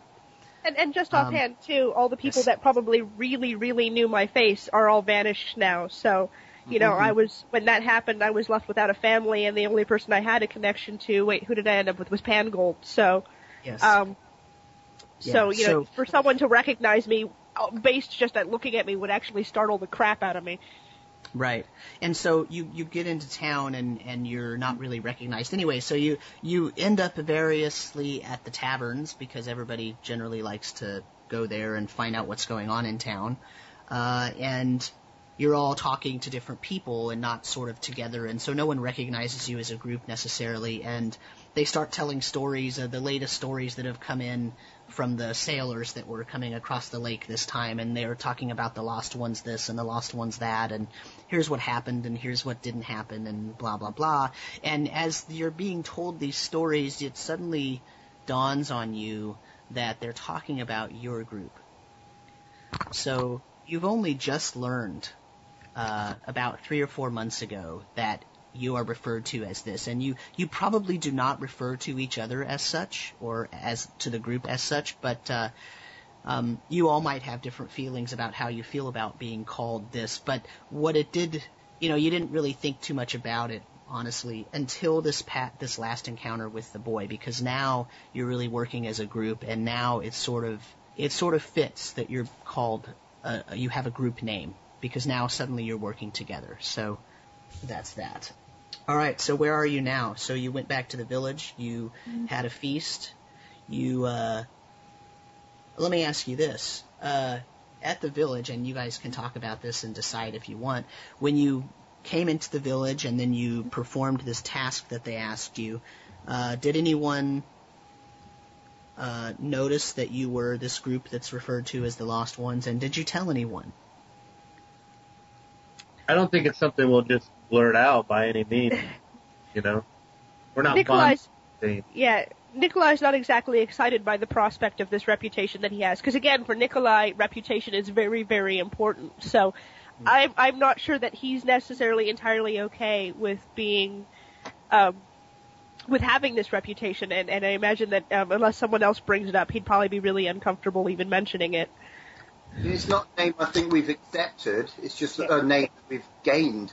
And I don't think that given the nature of the Lost Ones as a name and how the villagers sort of just rushed up to us and told us we need help, I don't think that with a name like the Lost Ones they would be too excited about coming up to us and asking for help. Yeah, Well, I imagine if, if they'd known who it was, they would have been like, let's wait for them to go before they blow anything up, and then we'll find Yeah. someone who can help us. Yeah, I don't think they realised until we got back, and they were probably talking amongst themselves, and then they realised when we were back, and they had time to talk to us, I suppose. They'd already gotten ready the funeral for the little boy, like That's terrible. Lost Ones got him. Okay, so so basically what I'm hearing is that they didn't know because they wouldn't have asked if they had known beforehand. But by the time you returned, they sort of put two and two together talking about how, you know, it was what looks like three humans and a tiefling. Or well, I don't know, uh Black, what's your what race does your form take? Human.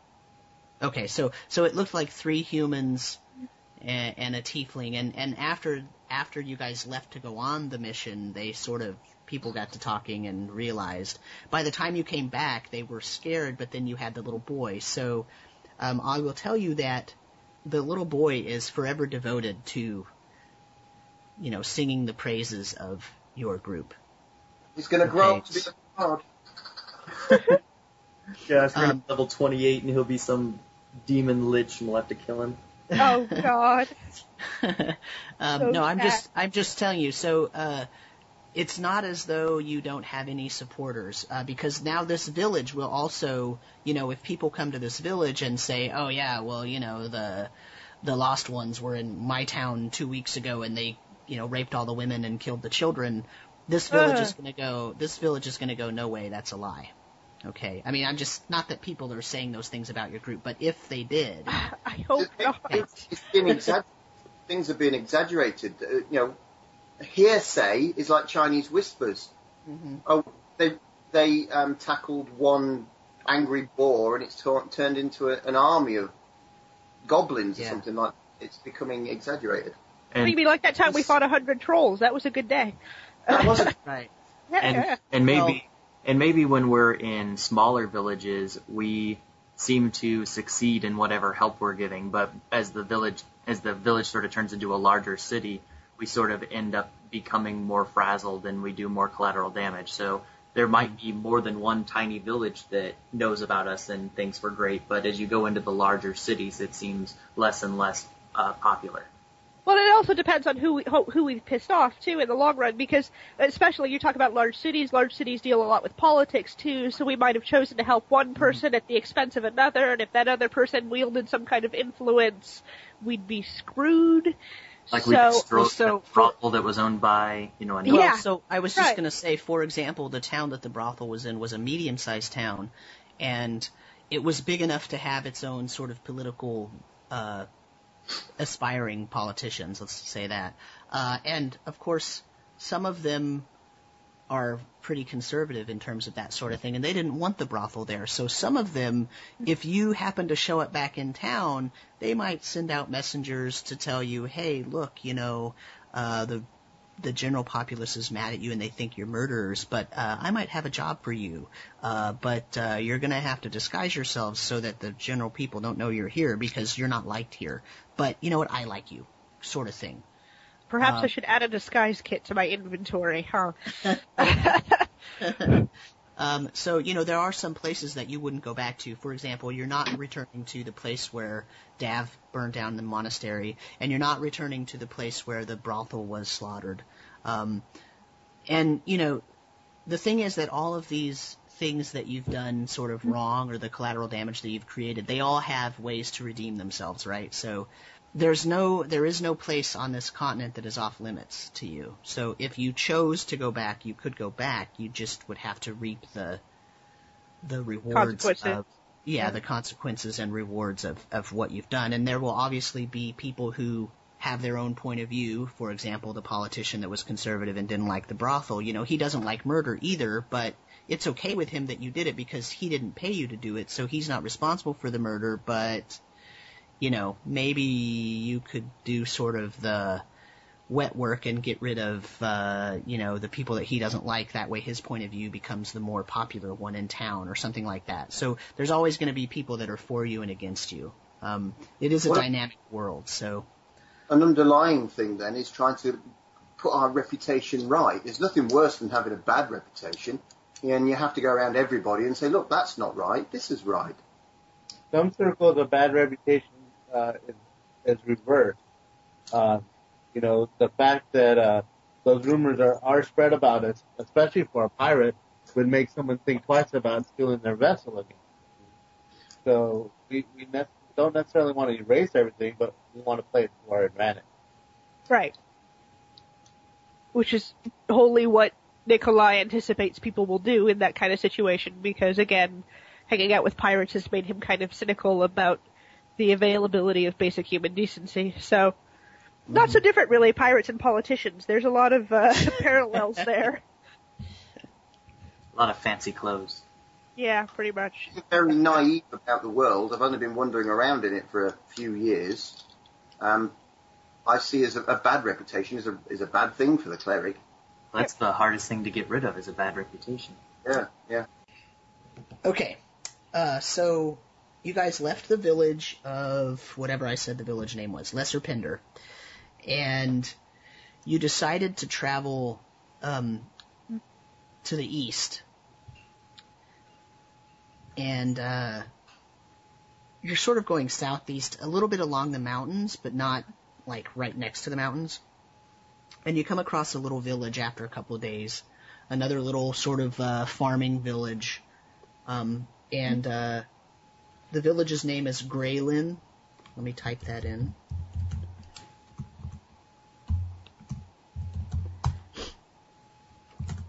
Okay. And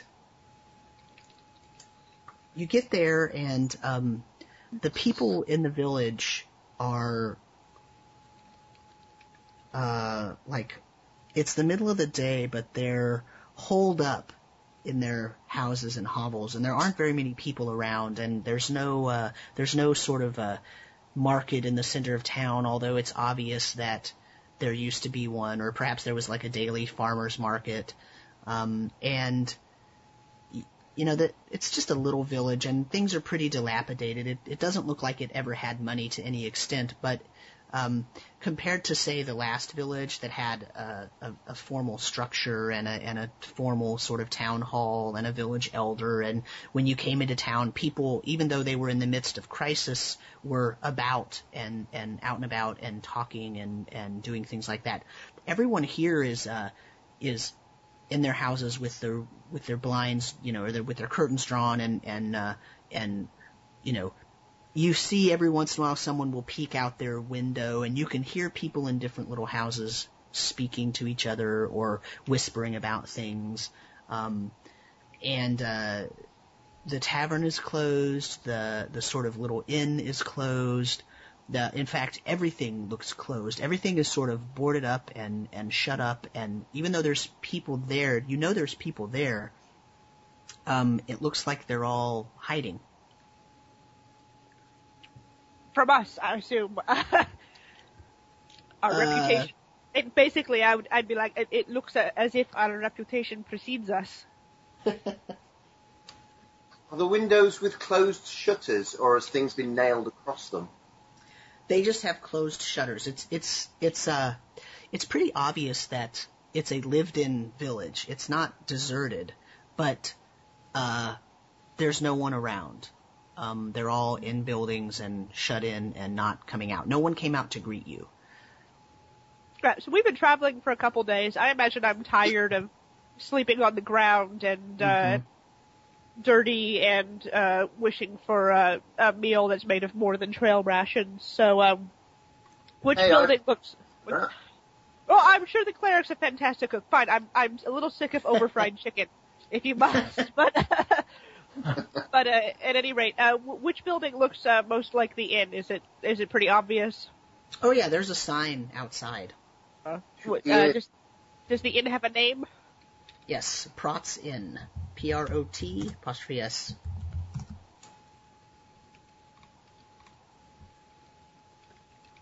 To the inn. Knock on the door. Anybody home? Okay. Uh, I don't actually have your character sheets up. What what is everybody's passive perceptions? Uh, Crap. pen Thirteen. Thirteen. Yeah.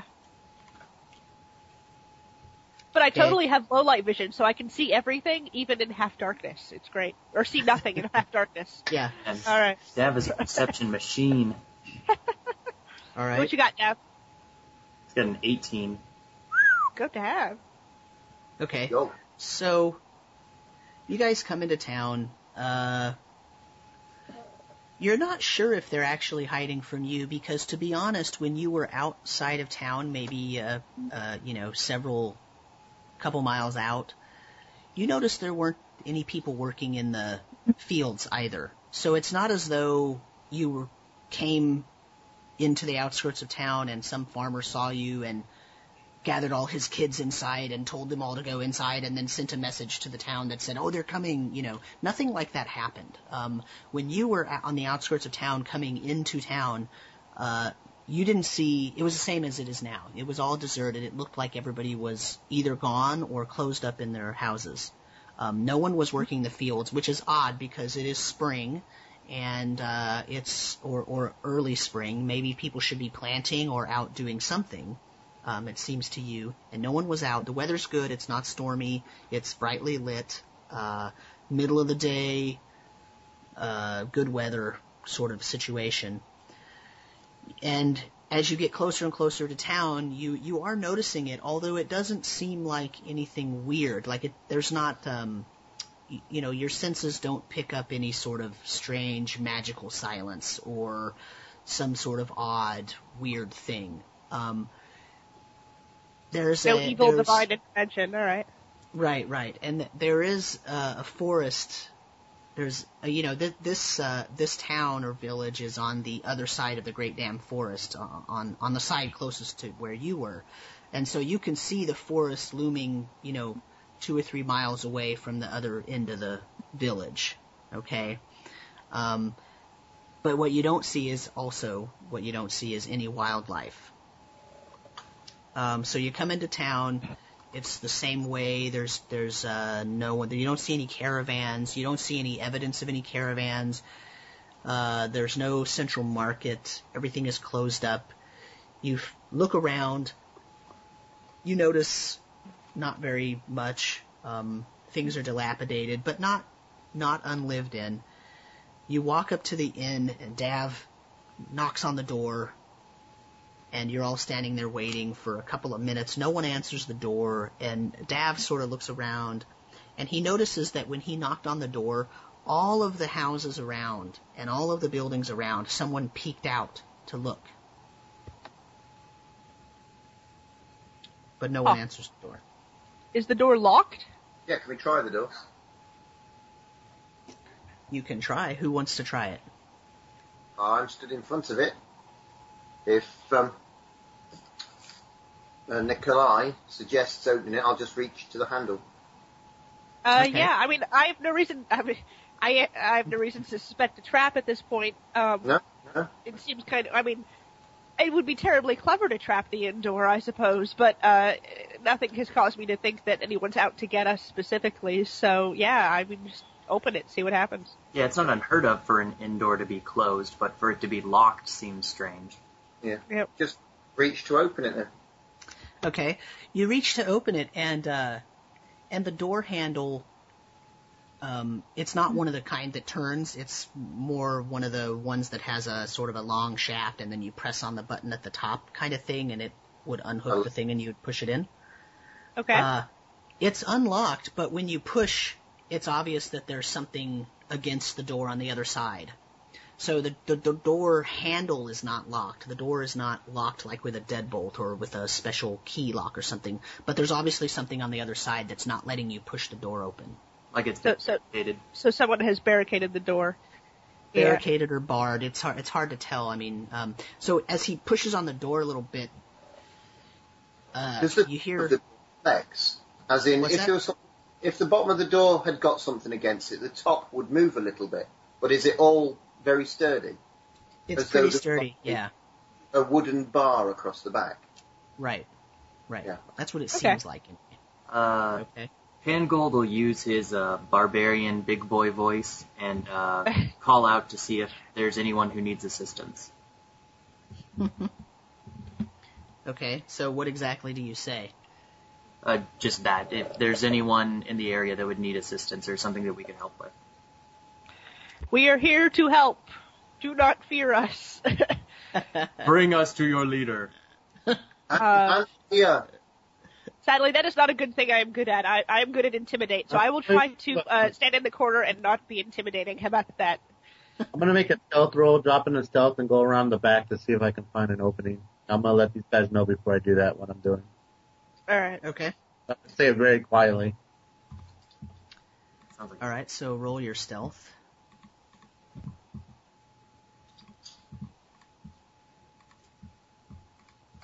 Excuse me.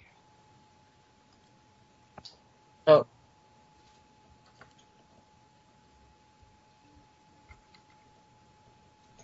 Ouch. There- All right. I fit that bad man, damn it. Oh, Or- hey, how about that? get all our Black out of the way now.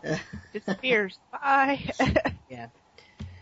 So you you walk around the building, um, and uh, you notice that uh, this building probably has better construction than than all the others. Uh, as you're sort of stealthily moving around it, you're paying attention and looking at it. Um, and you get around the back, and and there are a couple of windows that aren't that aren't uh, shuttered, and they don't have you know that they're basically just uh, holes in the wall. Um, and you can peer in those, and you see um, a, a woman getting some goods from what looks like a pantry area. You see a long sort of kitchen, and there's a man. You can see through the doorway where the kitchen would go into probably what is the the bar part of the tavern. You can see him, and he's just standing there staring at the door. The, the front a- door, right? Yeah. at the okay. front door. He's he's a Yeah. human he's a human male. Uh, you you can't see his face, so you you're not sure how old he must be. But uh, the woman looks to be young, like uh, 13, 14. So maybe woman is not the right word. Maybe girl is is more appropriate. But um, she's So, I'm sorry, what was that? They don't look distressed. Well, you can't tell because you don't see his face, so you don't know what he's, you know, you don't get an idea of what he's doing. Uh, she looks like she's just sort of getting stuff out to get ready to cook, to be honest. She doesn't notice you. And neither does he, for that matter, but uh, you can't see his face. Can Black see the front door and see what's barricading it? Yes, it's a it's a large uh, plank of wood across the door. I'll bang again on the front door at this point. The window, um, Hello? so that um, I'm looking through, is it, does it appear to be locked or closed? Uh, no, it's it's basically just a, a, a an opening in the wall. Yeah, it's not it's not like a window with glass in front of it. I'm gonna sneak in be, uh, and sneak up behind that guy. Oh, Trying to- Well, it's not it's it's not uh it's not probably big enough for you to fit through. It's a Oh. it's a little it's a, it's almost like uh how you see pictures of doors that just have a Uh. little view window in it. It's sort of that size. Like a ship's porthole? Got- Gotcha. Right. Yeah. It's it's mostly because that's the kitchen area. You figure it's probably mostly to let like smoke out and stuff for when they're cooking. Right, and there's no door back here That's correct. or window. Just right, just, um, just the two little windows. Yeah. Sneak back around and let the group know what I saw. Okay. So as Dav is uh, pounding on the door and you're about to sneak off, you uh you hear the girl say to the man to the man that's standing there looking at the door. She says uh she says, "Just answer the door, Dad. They don't knock if they're bad."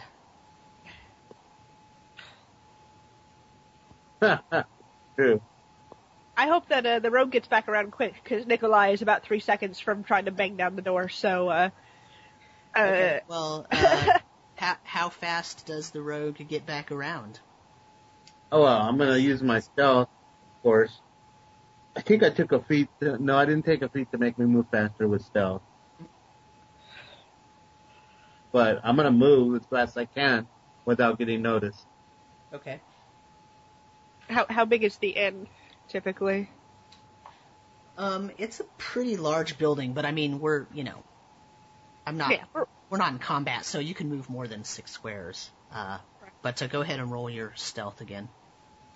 Could I make a an active perception check to see like the feeling of the townspeople, like just sort of like if there's a feeling in the town of like general fear, or if it's fear towards us, or something like that? Actually, Uh, could I make a? Uh, in, that, in that same vein, I was actually thinking about uh, using Streetwise to try to figure out, like, if you know, we've seen situations before. If, um, if it seems like, say, they're waiting for something to come down, or if they're hiding from something that already happened, or uh, you know, basically looking around trying to find uh, more or less evidence of uh, uh, more of their motivations as to why they're behaving this way. Uh, yes. Um, you can do that streetwise, and for the other, I think it was, was it you, Jared, that Yeah. asked that? Uh, I would do an insight, not a perception, for, for what you're asking. Yeah, I'm with you, Jav. This seems this seems like uh like there's some marauders or something that come They're in through town. fear of something, aren't they? In fear of something. When I make it back, I want to make a perception roll too. I I should have made one while I was looking in the hole. Um, hmm Okay, so let's take these one at a time. Let's see. Uh, Black rolled a 29 stealth, so um, let me. Yeah, so I can't even. Let me see here. Yeah, so he got he got a, he got around the corner without uh, any anyone noticing him. If I had crit that, they might they might have had a chance to notice, um, but they did but they didn't. So and then uh, Nikolai wanted to do Streetwise for for for what now? What was your mean, it's it's basically uh, just trying to figure out, um, and it, and it goes along with uh, what Dav asked here. You know, have we come across a village or town with with bandit, pro- like you know, something where what could cause this kind of behavior? Uh, you know, in a town, if they're like. If they seem to be hiding from something they anticipate is coming, or if they're hiding from something that already cruised through here, or if there's like maybe uh maybe a plague happened? Is there evidence of like you know um uh, ma- I want to say mass graves, like there's a ton of people in this town, or you know that kind of stuff. Um, Well, um, you don't uh, like you don't see like a large um, where it looks like a large fight took place or a large disturbance. You don't see like Right. bodies on the ground or anything like that. Um, although it, you do, you know, you notice people.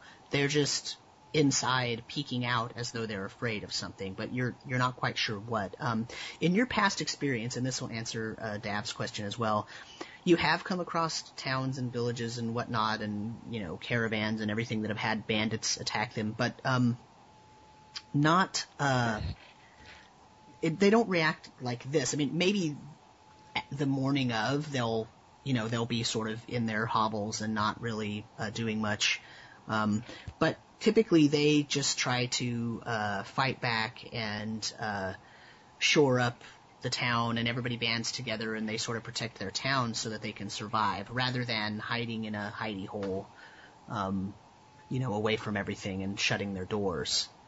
Uh, so it, it, while it seems like they are hiding from something and there's something, you know, wrong, it doesn't seem like it's a typical kind of, you know, the bandits are pretty typical and pretty common and, and generally the way that a town reacts to that is, uh, is with, uh, with banding together, not with hiding alone. Gotcha. Okay, so follow up.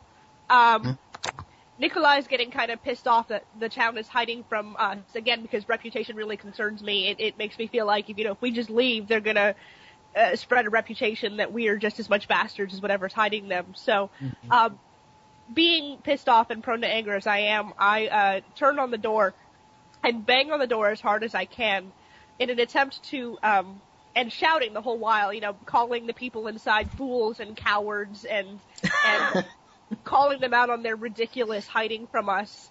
Uh, in an Because- attempt to intimidate someone into sneaking outside and, and, and actually talking to us. Calm down, Nikolai. You- You're getting above things. Calm down.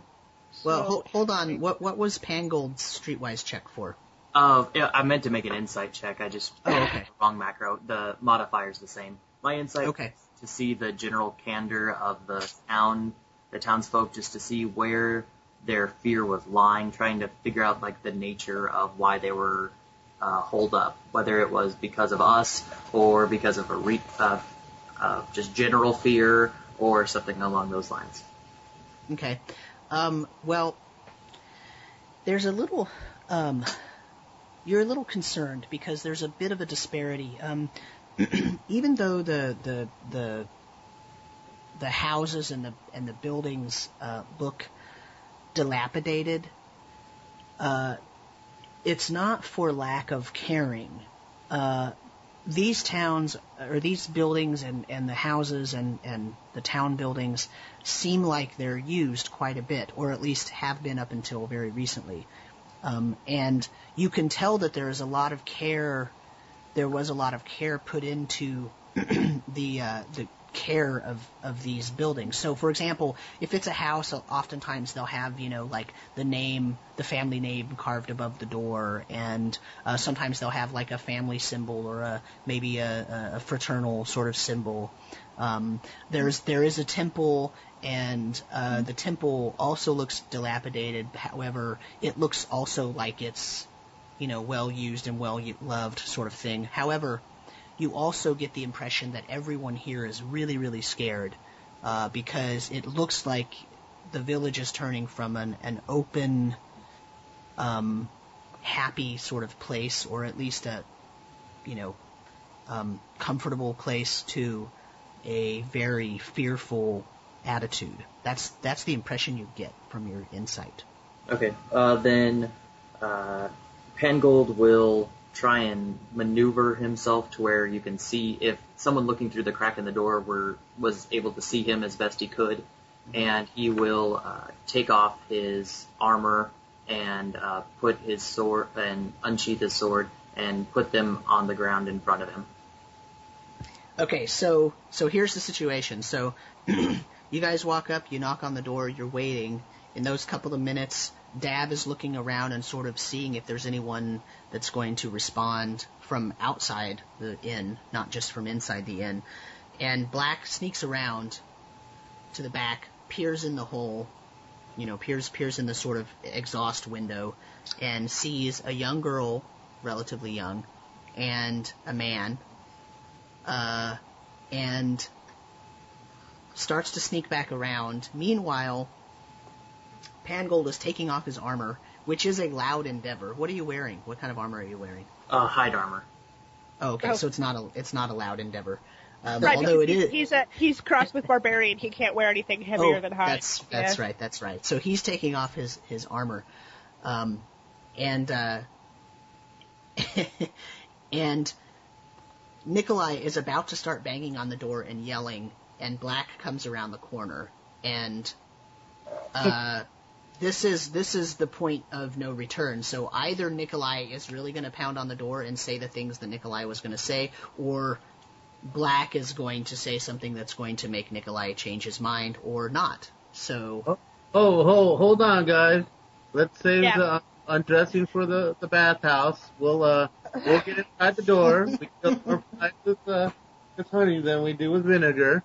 I walk over to the door. I take two gold coins out, slide it underneath, and I say, "This is for uh food and lodging, good sir. We wish you no harm. You just need a place to rest for the evening."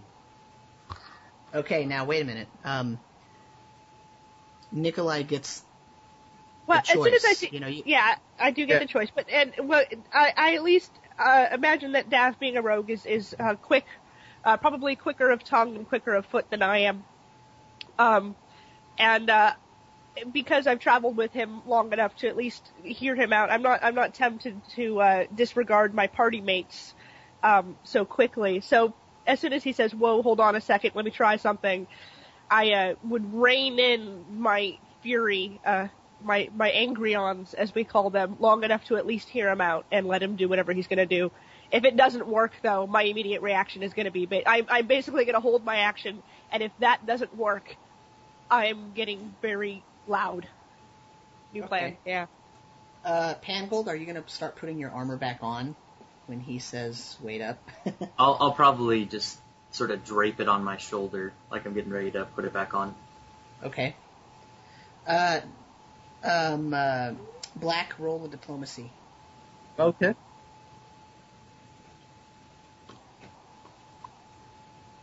I assist. Sweet. Yeah, I'd like to assist that too if it's not, if it doesn't make the DC. Okay, uh, when uh, when he slides the two the two coins under the under the um, door, and and uh, the door fits pretty tight, and uh, to slide those under, he sort of had to to pound them under the door. So when they flew under the door, they actually flew, you know, they slid quite a bit into the into the room, uh, and you hear them sort of slide across the the floor um, and hit a chair leg or something and sort of bounce off. Um, and uh, then you hear the sort of sound of uh, of someone, you know, moving a bolt and then you know moving a, a, a large piece of wood. You so you hear it sort of scrape across the door, and then boom hit the floor, and then the door opens, and a man that looks to be about oh 25 maybe, looks wise, looks out, peers at the four of you, looks right into your faces. Uh, when he sees Nikolai, his eyes sort of widen a little bit, but uh, but then he looks beyond and he looks out into the street and he and he says, "Come in, come in, quickly, quickly, come on, don't take your time." And he and he sort of waves you in, but he, he he doesn't really open the door very far, so you have to sort of squeeze by him if you want to get in. Yeah, no Okay. problem. I'll be right. Uh, so- yeah, so I have no problem going in. I, I'll, I'll squeeze in. I might not. I probably glower at him a little in an attempt to express my disapproval of making us wait outside, but uh, I don't say anything. I just the little narrowing of the eyes as I squeeze by him. Yeah. Okay. Uh, you squeeze by him. He he peeks out and he looks down the street in both directions, and then he he shuts the door and then he gets the piece of wood again and bars it across the door and and uh, sets some things up against it and and uh, and uh, and unlocks a, a bolt from his hand crossbow and sets his hand crossbow back down uh, on the other side of the door. Um, which you all noticed that he had in his hand, but he wasn't threatening you with it, so it didn't seem like uh, uh, it, it didn't doesn't fit him. Let's say that he doesn't look like a warrior or something like that. Um, but but you noticed that he did have the, the hand crossbow there by the door. Um, I thank him for his concern for our safety. Have a go- Oh, somebody thinks the best of people. That is so sweet. I don't say anything about you, by the way. I mean, I say it very was arrogantly, but uh, it's dead nonetheless. I mumble a quick sorry and put my clothes back on. I bet he's been in that situation Just- before. All right. Okay, he's barbarian and we gotta get naked. so the uh, the bartender is just sort of looking at you. He's not really asking questions. He's asking questions with his eyes, uh, but he's not asking a direct question. He's just sort of looking. Your finest ale. He he nods his head and he walks back into the into the kitchen area. Uh, All right. and I, uh, are there are there tables here, or uh, I mean, is it like a little dining area first, and then some hallways off to the other rooms, or uh, yeah, so so while he's layout? While he's getting that, you're you're looking around and and there's about five or six large round tables, um, but they all have you know they've got the the sort of stools on top of them. There's there's no uh, it's not set up like they were going to do business that day. Um, it's set up as though they closed down and they cleaned everything and just left it that way. So all the chairs are on top of the tables. Um, they're all like you know four-legged bar stools, and uh, Sure. and the bar is is uh, is stacked with with different crates and boxes by it, and and um, and the kitchen you hear noises going on in there where he's doing something, and and uh, and if Black told you about the young girl, then you obviously know there's more than one person back there. Uh, there is a hallway, and then there's a, a there's a turning staircase that goes up to what you would assume is is the inn part of the of the place. Gotcha. Um, it looks it looks better on the inside than it looked on the outside. It looks like it's really well kept. Uh, it's lit by um, because all the windows in the front are barred or are shuttered. Uh, it's lit by a, a really huge couple of really huge um, uh, chandelier type structures with that have candles in them, and all the candles are lit. And there's a couple of torches um, along the walls, but they're not lit. So the center of the room is really pretty bright right now, but the edges are a little dark because the torches aren't lit. And you would assume that they would light those if they were going to do business that day. While Okay. he's in the back, I slipped the information that I found out from my self test to these guys. So Gotcha. they know on her. I uh, I definitely pulled down. Uh, I I set us up to sit down. I mean, I, I imagine we're not going anywhere too quick, no matter how much this guy might want to get rid of us. So I pull the stools down. I I uh, I actually grab a torch off the wall and and light it, uh, either by my own fiery means or by touching it to the candelabra in the middle, and uh, put it back on the wall so that the area we're sitting in is, is lit too. And I sit down at one of the stools with my back to the wall, facing actually as much as I can both the way that the innkeeper went and the front door at the same time. Okay, and how tall are you? Uh, as tall as I want, 800 feet tall. I, uh, uh, I actually did make myself quite tall, 6'6", uh, and 280 pounds. Okay, Of course, I have a strength of 10, so then fat, I don't know, but there you go. Yeah. Uh, so the the um, I was just asking because the chandelier is quite high. Uh, Okay. Well, in that Uh, case, it- uh, I mean, I, yeah. go ahead. I'm sorry, I was just saying I deal in, in almost primarily fire magic, so if I have to just wave my hand over the torch to light it, I do so. Yeah, no, I, I was just I was just trying to figure out if you were just if you could just grab a torch off the wall and hold it up, or which you can. If being six six, you've probably got your arms are probably two feet long, and the the torch itself is probably a foot and a half, so you'll have no problem lighting it. Uh, I was just trying to get the visual image in my in my head. Um, Yeah. I'm in his shadow. He's big enough. um, you stand behind the tiefling, that's your new plan? Alright, I, I, can, I can do that. Okay, so uh, so the bartender comes back and he's got uh, a couple of pitchers of ale and uh, he uh, well, one of them isn't ale, one of them is wine, and, and one of them is a, a, an ale substance, and, and he sets him down, and he doesn't say anything, and he, he walks back into the kitchen, but this time he comes out really quickly with a tray with a bunch of glasses on it, or, or uh, steins, you know. Um, and he sets them down, and uh, and he he walks over to the bar and he he picks up one of the bar stools by the bar and he takes it back to the table and he sits and he pours himself a mug of of the wine and he takes a drink and he says this is a locally grown wine it's good you should try some Uh, so what kind of You will. instant mistrust for some reason? Uh, Side check to see. yeah, I was someone. Yeah, I'm definitely not insightful either. Uh, so I guess insight would be sense motive from someone else. I would just my my first uh, instinct is actually to check the wine. Um, I've already my glass. I'm asking. I'm pouring another one. Yeah, And before we can, too. before anyone can check anything, the cleric has helped himself to two. That's fantastic. Uh, no, it's good.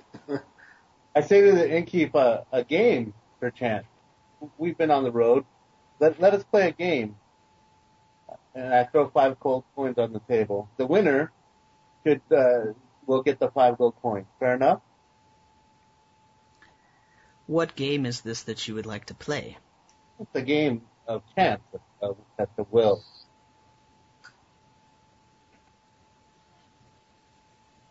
how is this game played He says, uh, I pull out a, a little vial of water or a little bit of cantina water, and I and I grab the two glasses and I, uh, of wine, and I pretend to pour the wa- the water in the wine so he can't see it. And I, and I mix the cup around and I set it down. Whichever one drinks first uh, shall win. I have a question. Does the innkeeper look Sicilian? Just offhand. Yeah, there you go. Really important. But I'm not actually mixing in the drink. I'm just making it think, I'm making him think that I am. right, I got you. Now I'm. Uh, he says, um, he says, are you afraid of drinking my wine? Well, that He's, would be he's, he's really puzzled. Yeah. that would be insulting. Why would I? Why would I be afraid of that? I just, uh, you know, when people offer wine, they usually offer a story, and you did not. You just wanted to get straight to drinking. So maybe a game is in order, a drinking game.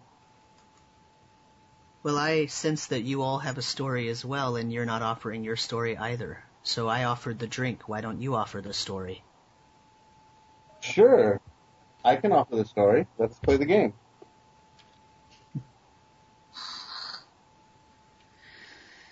It is no time for games. Okay, very well. I pick up the ale and I drink my ale, not the wine. I'll drink your wine. Of course you will. No, I'm sure it tastes good. I'm sure it It does. tastes good.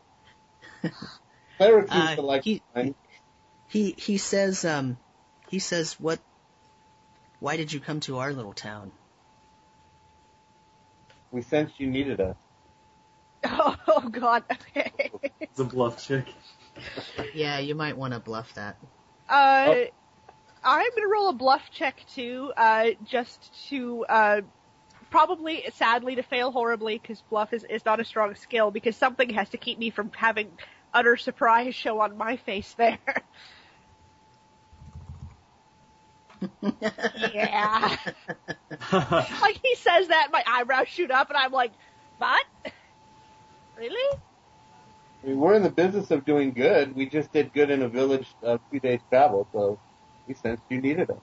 So we're here. Uh, he says, well, we do actually need something, but I'm not quite sure what. But the cleric knows. Yeah, what do I know? At this point, he needs more wine.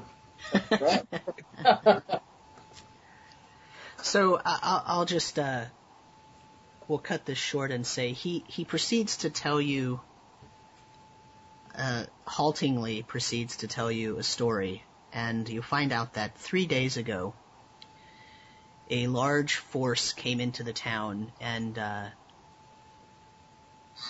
killed a bunch of people and dragged them away. Uh, and um, it's not that the town has never been raided or anything like that. They have been raided upon occasion. In the history of the town, it's been said about once every five or ten years there's a big orc raid or a big kobold raid or something like that. But um, this raid started with a, a group of elves coming into town and acting friendly and getting to know a bunch of people and gathering their trust and, and gathering a lot of the people in the inn and and uh, and they had lots of gold and they were buying drinks for a lot of the people and they had gathered almost probably 80% of the males between the ages of 10 and 25 in the tavern telling stories and um, about a day went by and, and the next the next morning there were more elves uh, and that afternoon uh, the town was raided by a large group of elves and there were some Eladrin thrown in, uh, and they killed. They were doing the same thing. They were drinking and offering to buy drinks for everyone, and they were in the tavern, and they had gathered a large group of men in the tavern, men townsmen, uh, and they killed a bunch of them and uh, took a bunch of them off with them, and they they didn't kill any women or children, but they uh, they injured a lot of the men and they killed some of the men and then they took a lot of the men. So the town is um, has lost about 30% of its men. Some of them kidnapped, some of them killed, some of them very injured, um, and they are really, really, really scared uh, because it took them off guard. They've never known um, elves to be to be like that. They've they've never known elves or Eladrin, and of course they're next to this. They're you know they're relatively close to the Great Dam Forest, so they are used to trusting elves and Eladrin, and um, this has completely destroyed their trust. They no one's worked in the field for four days.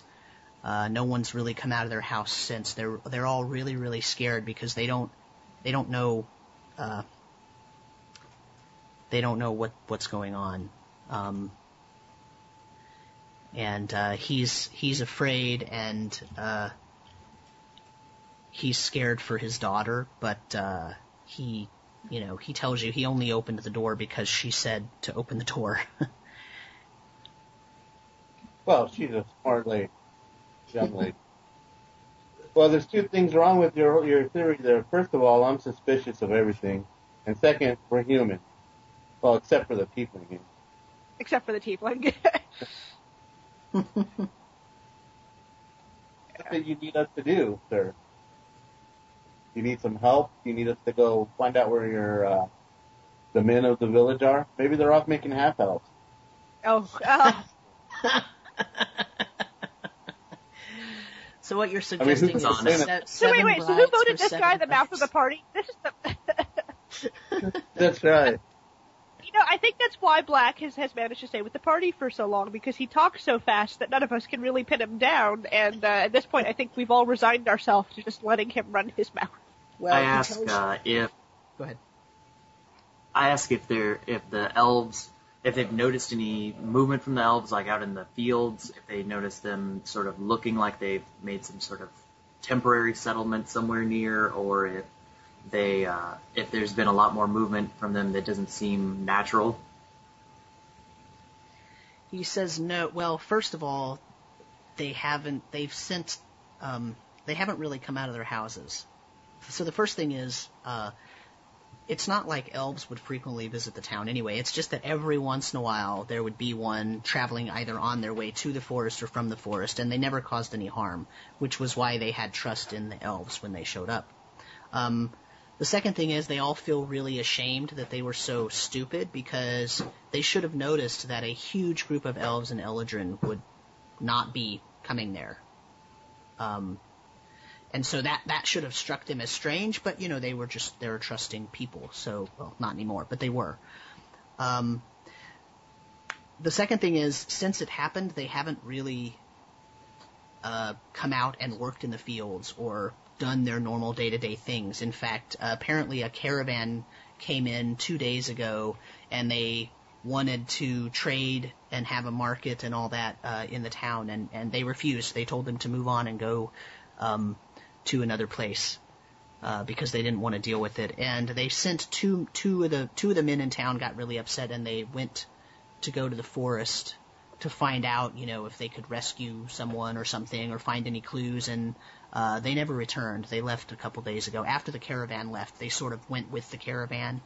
Um, and they were their plan was to branch off when the caravan turned and to go around the forest. They were going to branch off and go into the forest to find out what happened, and they haven't returned yet.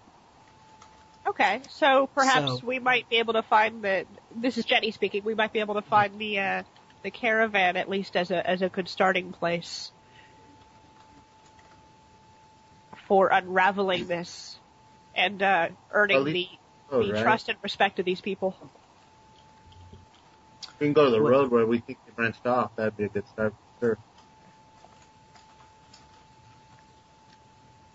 I was thinking that maybe we could even spend a couple days here. You know, half of us would, you know, say we'll we can offer, uh, you know, guard services if Protect. so they can go out and resume their life as normal with you know the big bulking uh, adventures with them, and then the other the other half of us could try and gain information about where the elves are might be or where they might have taken the townspeople, and then after a few days we could you know make a larger exploration.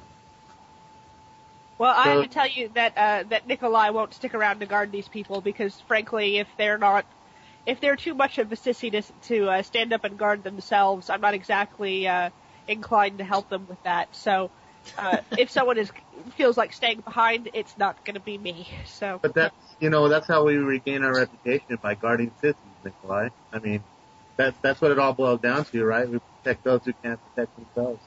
I Kinda would cliche. rather teach them to protect themselves than to stand around and guard them uh, till the end of time. Well then, that- well then you while uh, well say I go out to the fields with the other uh, farmers and things and help them plant. You could maybe start forming a militia and do rudimentary training for them.